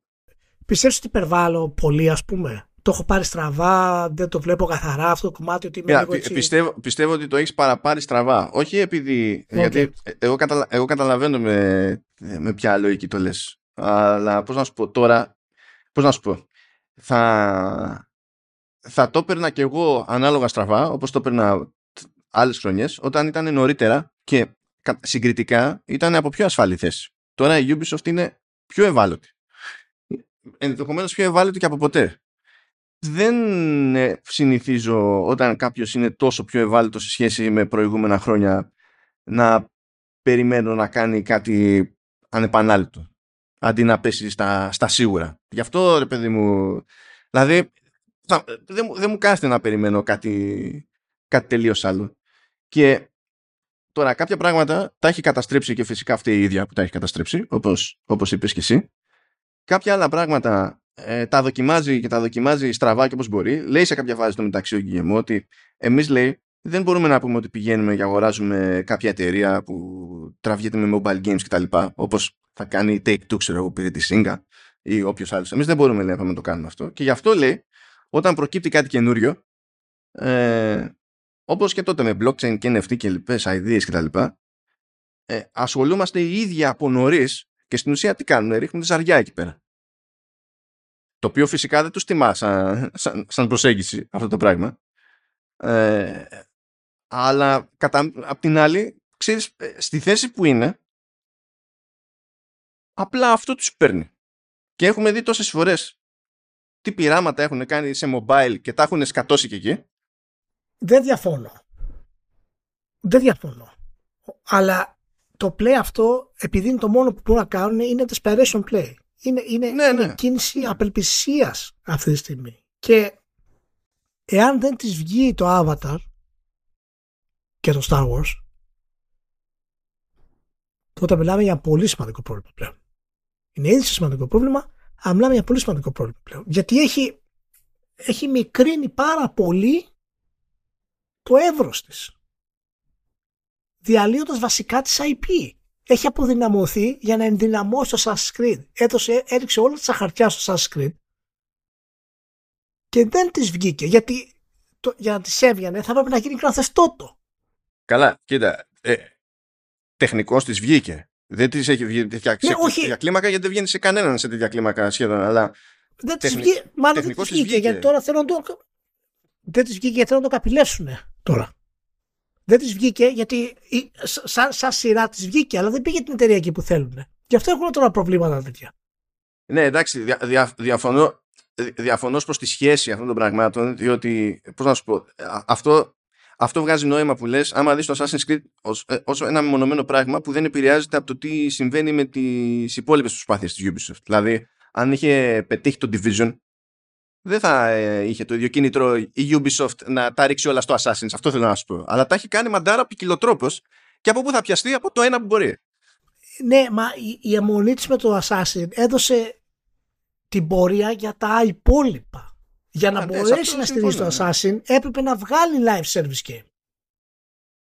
Εάν είχε μείνει στα single player IP και επικεντρωνόταν σε ένα-δύο multiplayer κομμάτια θα ήταν διαφορετικά τα πράγματα. Για να μπορέσει να, συγκρι... να, να συντηρήσει το Assassin's Creed έπρεπε το Ghost Recon να το κάνει online, ολοκληρωτικά. Απέτυχε. Δηλαδή είναι ένα ντόμινο αυτό το πράγμα. Μόνο το Rainbow Six έχει πετύχει βασικά. Μόνο. Από όλα τα υπόλοιπα πειράματα Μόνο. δεν έχει πετύχει τίποτα. Τέλος πάντων, θα έχουν περισσότερα γι' αυτό. Θα έχουν περισσότερα. Ε, ε, ε, εγώ συμφωνώ ότι είναι κίνηση επιχειρηματικά σωστή για να επιβιώσει η εταιρεία, αλλά όταν φτάσει στο σημείο για να επιβιώσει η εταιρεία, νομίζω ότι έτσι μου φαίνεται ότι η εταιρεία κάνει αυτή τη στιγμή και α- ε, ελπίζω να της βγει. Τίποτα άλλο δεν λέω. Γιατί έχουμε πει ότι τη συμπαθούμε την Ubisoft, σε- για, για, πολλού, για, για, πο- για πολλούς λόγους. Ε, ναι. Παιδιά, όταν βλέπετε ότι πάει. ε, ε, ε, ότι από όλα τις τα, τα franchises στηρίζεται πλέον σε ένα και τα, οι υπόλοιπες μεγάλες προσπάθειες που κάνει, το λέγαμε και στο προηγούμενο επεισόδιο, είναι licensed, η Ubisoft δεν έχει σημασία τι ικανότητα έχει, έχει άγχη σε level και προβλήματα σε level τρελό, τρελό. Τέλος πάντων. Λοιπόν, εντάξει, φτάσαμε στο τέλος. Φιλιά πάρα πολλά σε όλους, να έχετε μια σούπερ εβδομάδα και θα επιστρέψουμε μόλις μάθουμε ακόμα περισσότερα για την πορεία της, ε, της Ubisoft. Α δούμε. Τα ξαναλέμε. Καλή εβδομάδα να έχετε. Γεια και χαρά.